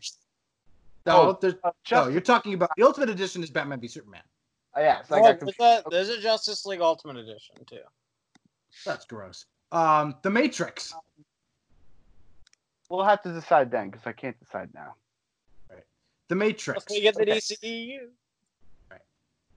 Uh, The Matrix. Um, Alien. Fun Mhm. movies. The Tolkien universe. Yep. It's Middle Earth. So, um, The Hobbit and The Lord of the Rings yes. in that Uh-huh. order. Unfortunately, Mhm. um, Pirates of the Caribbean, Mm-hmm. Fast and Furious, Okay. Burton's Batman. Oh, Alex, I heard that sigh. Shut up! Uh, Burton's That's- Batman. Your front door. the Marine. Uh, Burton's Batman. Uh, the Marine. That would be. I'm not saying it wouldn't be interesting. I'm just saying what the fuck.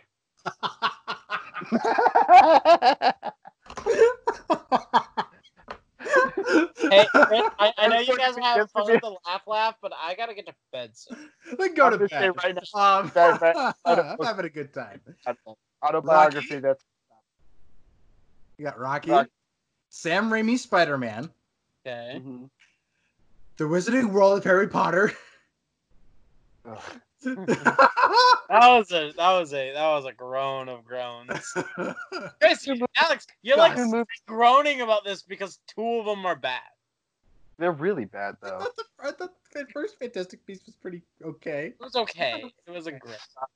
I had fun with it. Anyway, Only one of them is truly like really awful, and then like the other eight are fun. So who cares? um, They're Evil all Dead. We got Evil Dead. Evil Dead. Back to the Future. Yep. Oh, that'd be crazy. God, that'd be a good time because just hit its 35th like last week. The Cornetto trilogy. Okay. Kung Fu Good cho- Panda. Good choices Okay. out there. Yeah, Kung Fu Panda. Yeah. Daniel Craig's 007. Okay. Mhm. Mad Max. Okay. And Lethal Weapon. Got it. Okay. The Naked I- Gun is replacing So- one so of these. guys, I, I just want to say this hmm before we find out what this is. There's one that that's coming to mind that I think we're gonna hit. I'm not gonna say what it is. I've got two. I But have I'm the same. I, which one it no, is. no, but I got I'm a getting- feeling. I'm getting this Alex feeling out of me. I'm getting a feeling at that too, guys. one movie, and I think I'm gonna groan about it, but it's not a bad movie, so it's like I mean, I can't. I have a feeling that's really strong, and I just I don't want it necessarily, but I'd like. I think it'd be fun. But at the same time, if it's like last week, then oh, last week I was like dead on. I knew right away. dude, I, I got one, and and I I don't odds know. now? know what yours I don't is, oh know what Alex? this is going to be. We're Okay. going on an I got- I got a groaning feeling of what I think I know it is, but Alex, when we're done, we'll we'll each share this. So, so Chris, spin the wheel. Yeah, yeah, yeah. I'm turning my phone upside down. Three, two, one. Onward to a new adventure, spinning the wheel, and oh my god! Oh man! Oh man! Oh my god! Oh my god! Oh my god! No no no no no! Zach, Zach, Zach, shut up! Shut up! Shut up! Shut up! Shut up! Shut up! Shut up! Alex, are you back? Are you with me, man? Bring it on. Ladies and gentlemen, the next series. Shut up! Wait, wait. next ser- no, no, no! Shut up! Shut up! The next Shut up, series, Zach. the next series that we are going to review on the oh, Maestro Movie Podcast by a very close margin, This is Zach. The Matrix. All right. Okay. Okay. Sweet. All right. You Yes. brought Keanu Reeves for three movies. Oh Nice. my I'm God. for it. I'm for this. I haven't watched. So Last time I tried to watch this series, I stopped. I want percussion orgy. Only in one of them. It's only like a two minute scene. Oh, I remember, man. uh, Uh, it's an orgy. though. It's a straight up orgy. yeah. But hey, nothing wrong with an orgy when you're like, it's the last days on Earth, so why not? So so Alex, before before you, we go too deep on this, I, I want to know which one did you have the feeling for? Uh, um, Tolkien. Okay. So my feeling, I had this gut feeling. I thought it was gonna be Fast and Furious and Kung Fu Panda. That's the two that I want. But you always think it's gonna be those two. Mm. He hopes I'm over. come- Don't make me override the wheel. I will do it. I said I wouldn't do it, but I will do it just to make you mad. Okay, Chris. you, You no, whatever no, you got. Matrix is gonna be Don't don't force Do my. what you gotta do, Don't- Chris. Um, so I had this like this this world. that Something in me was like telling me. First off, I had to update my list. Uh, so I'll explain this while I'm updating my list. So I had this like Oops. feeling, and it was it was like between three, but I think one of them ended. I had this feeling it was gonna be Lethal Weapon. I had this like Mm. weird feeling, but the other two feelings was like Evil Dead and Back to the Future. Ah, and- man, all of us are way off. But like Yeah. Evil Dead was like this this feeling. I think I only had this feeling because it's been on since the beginning. Yeah, there's a couple that have, but for me, I find it interesting uh, listening to that list. It's been so long since we've gotten to it because it was five Indiana Jones movies and then running through all those other movies that I completely forgot what was on them. Yeah. So yeah, Matrix is gonna be So fun. I, have I guess I guess Chris, I want to ask your ask you a question. I think I know what you're gonna ask What do you think I'm gonna ask? about the animated Matrix stuff. No. No, we're not gonna watch that. I'll watch that on my own if I want to. Yeah, and you will report on it. I Uh, expect, I a, I mean, I I'm expect a just gonna 15 page essay on it. truthfully, I'm only reporting on one specific Animatrix episode or uh, s- s- short, which is um second uh second whatever it's called, the one that literally just outlines the machine human war. Mm. Anyway, Um, no, what I was going to say was since uh the Matrix series is so short, it's only three movies. Do we want to do two back-to-back series? That's a aggressive move, buddy. It's only three movies, so that's why it's the only reason I'm asking. And because actually the vast majority of these, except for Middle Earth, Parts of the Caribbean, and Fast and Furious, are only three movies. Oh, and I guess Wizarding World. That's the thing about the the series wheel that I've also been kind of interested in too is that we've had more medium to long movies than anything. Yeah. Uh, we haven't really had a short series, so it's either do you want a series right away, or we're gonna get to a series faster than we normally would because it's three movies. yeah. It's So, uh, so do we want to? I'm tempted to go straight into another series. That's a well, tempting we, have, we have proposition. three episodes to decide. yeah. It's Um. true. You don't have to say anything right now, but I do find that interesting. So, uh, I'm only. I mean, the only one I'm really, like I said, the only one I'm really interested in is like talking about Second Renaissance, just because it gives a, a lot of really, really, really good backstory into what happened in like the actual like pre-story of the Matrix, and it kind of helps explain the background of like what's going on with the machines why is it the why are they the way they are why you know this that and that. Uh, and they help understanding things that may be complicated in the other movies. But to me, Yeah. it was always the philosophical stuff I think seemed a little bit. truthfully it's more important than anything with specifically revolutions just because revolutions is so lore such a lore dump to begin with and like it stops being about um a lot of it stops being about like this and that and it's more about the the war than anything See, I would like. I'm going to make my arguments about it when we get to that third movie, but I have an interesting take on it. Yeah. Um I mean it depends on when you guys want me to talk about it. I'm probably gonna rewatch it anyways. like, right away. Ooh, Well, I, I mean, the Animatrix came out in between. Did it came out before or after the second movie? 2003. So um so it came out after Revolutions. After the third movie? Well, actually, the same year as the third movie. So Revolutions came out November 5th, 2003. Animatrix was released. Okay, so it came out like six months before Revolutions. Sweet, it came out between them. Then. Okay, then that's then I would probably then you can either talk about it um in the second one or the third one, whichever one you feel. But also Reloaded, I think, was released in May of that same year. So then you then you could probably go before the third movie. Then I would think because that's when the people got it. They Yeah. watched the second movie and then they got the Animatrix. Yeah. Because, God, that's so stupid. I'm just thinking, sorry, I, I'm just thinking about this now. We got The Matrix in 99. Then we got Reloaded, Animatrix, and Revolutions in the same year. Yeah, that's because Lord of the Rings set the trend for people making more than one movie at once, and they did that with other movies too. And then it set the tril- it set the trend for making the last two movies of a trilogy at the same time. Oh, Back to the Future made both their two movies at the same time. It's a thing. It's a common thing. Yeah. Why they put them out in the same year had and months apart had to do with a people who have been waiting for the sequels for a long time, and b I think the studio knew that these movies were convoluted and weird as hell, not great, and c because the story was half a story.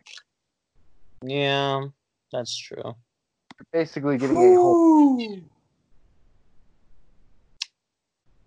Anyways, um, the first movie for sure, and I think the second one's okay, and the third one is the one I need the most time with because I don't know something happened the last time I watched it. I just did not get to the third one. I just did not hop that bridge. Just was like I'm good. Go on. I Check it out. um. So yeah, we can talk about Animatrix at some point between then. It's not gonna be a main big thing, but we can do kind of whatever. I'll- I'm gonna watch it too. I just don't think a whole episode is needed for it. No, no, no. We don't need a whole episode. We can talk about it in between whatever. Also, it's kind of ironic because uh, the Matrix Four was kind of showing up in, in the news again, like yeah. week too. It's common. I was gonna ask, like, I was about to ask too, like, if we land on, say, like, oh man, it's like so many of these are like there are a few of these that are still going, Mhm. like, Yeah.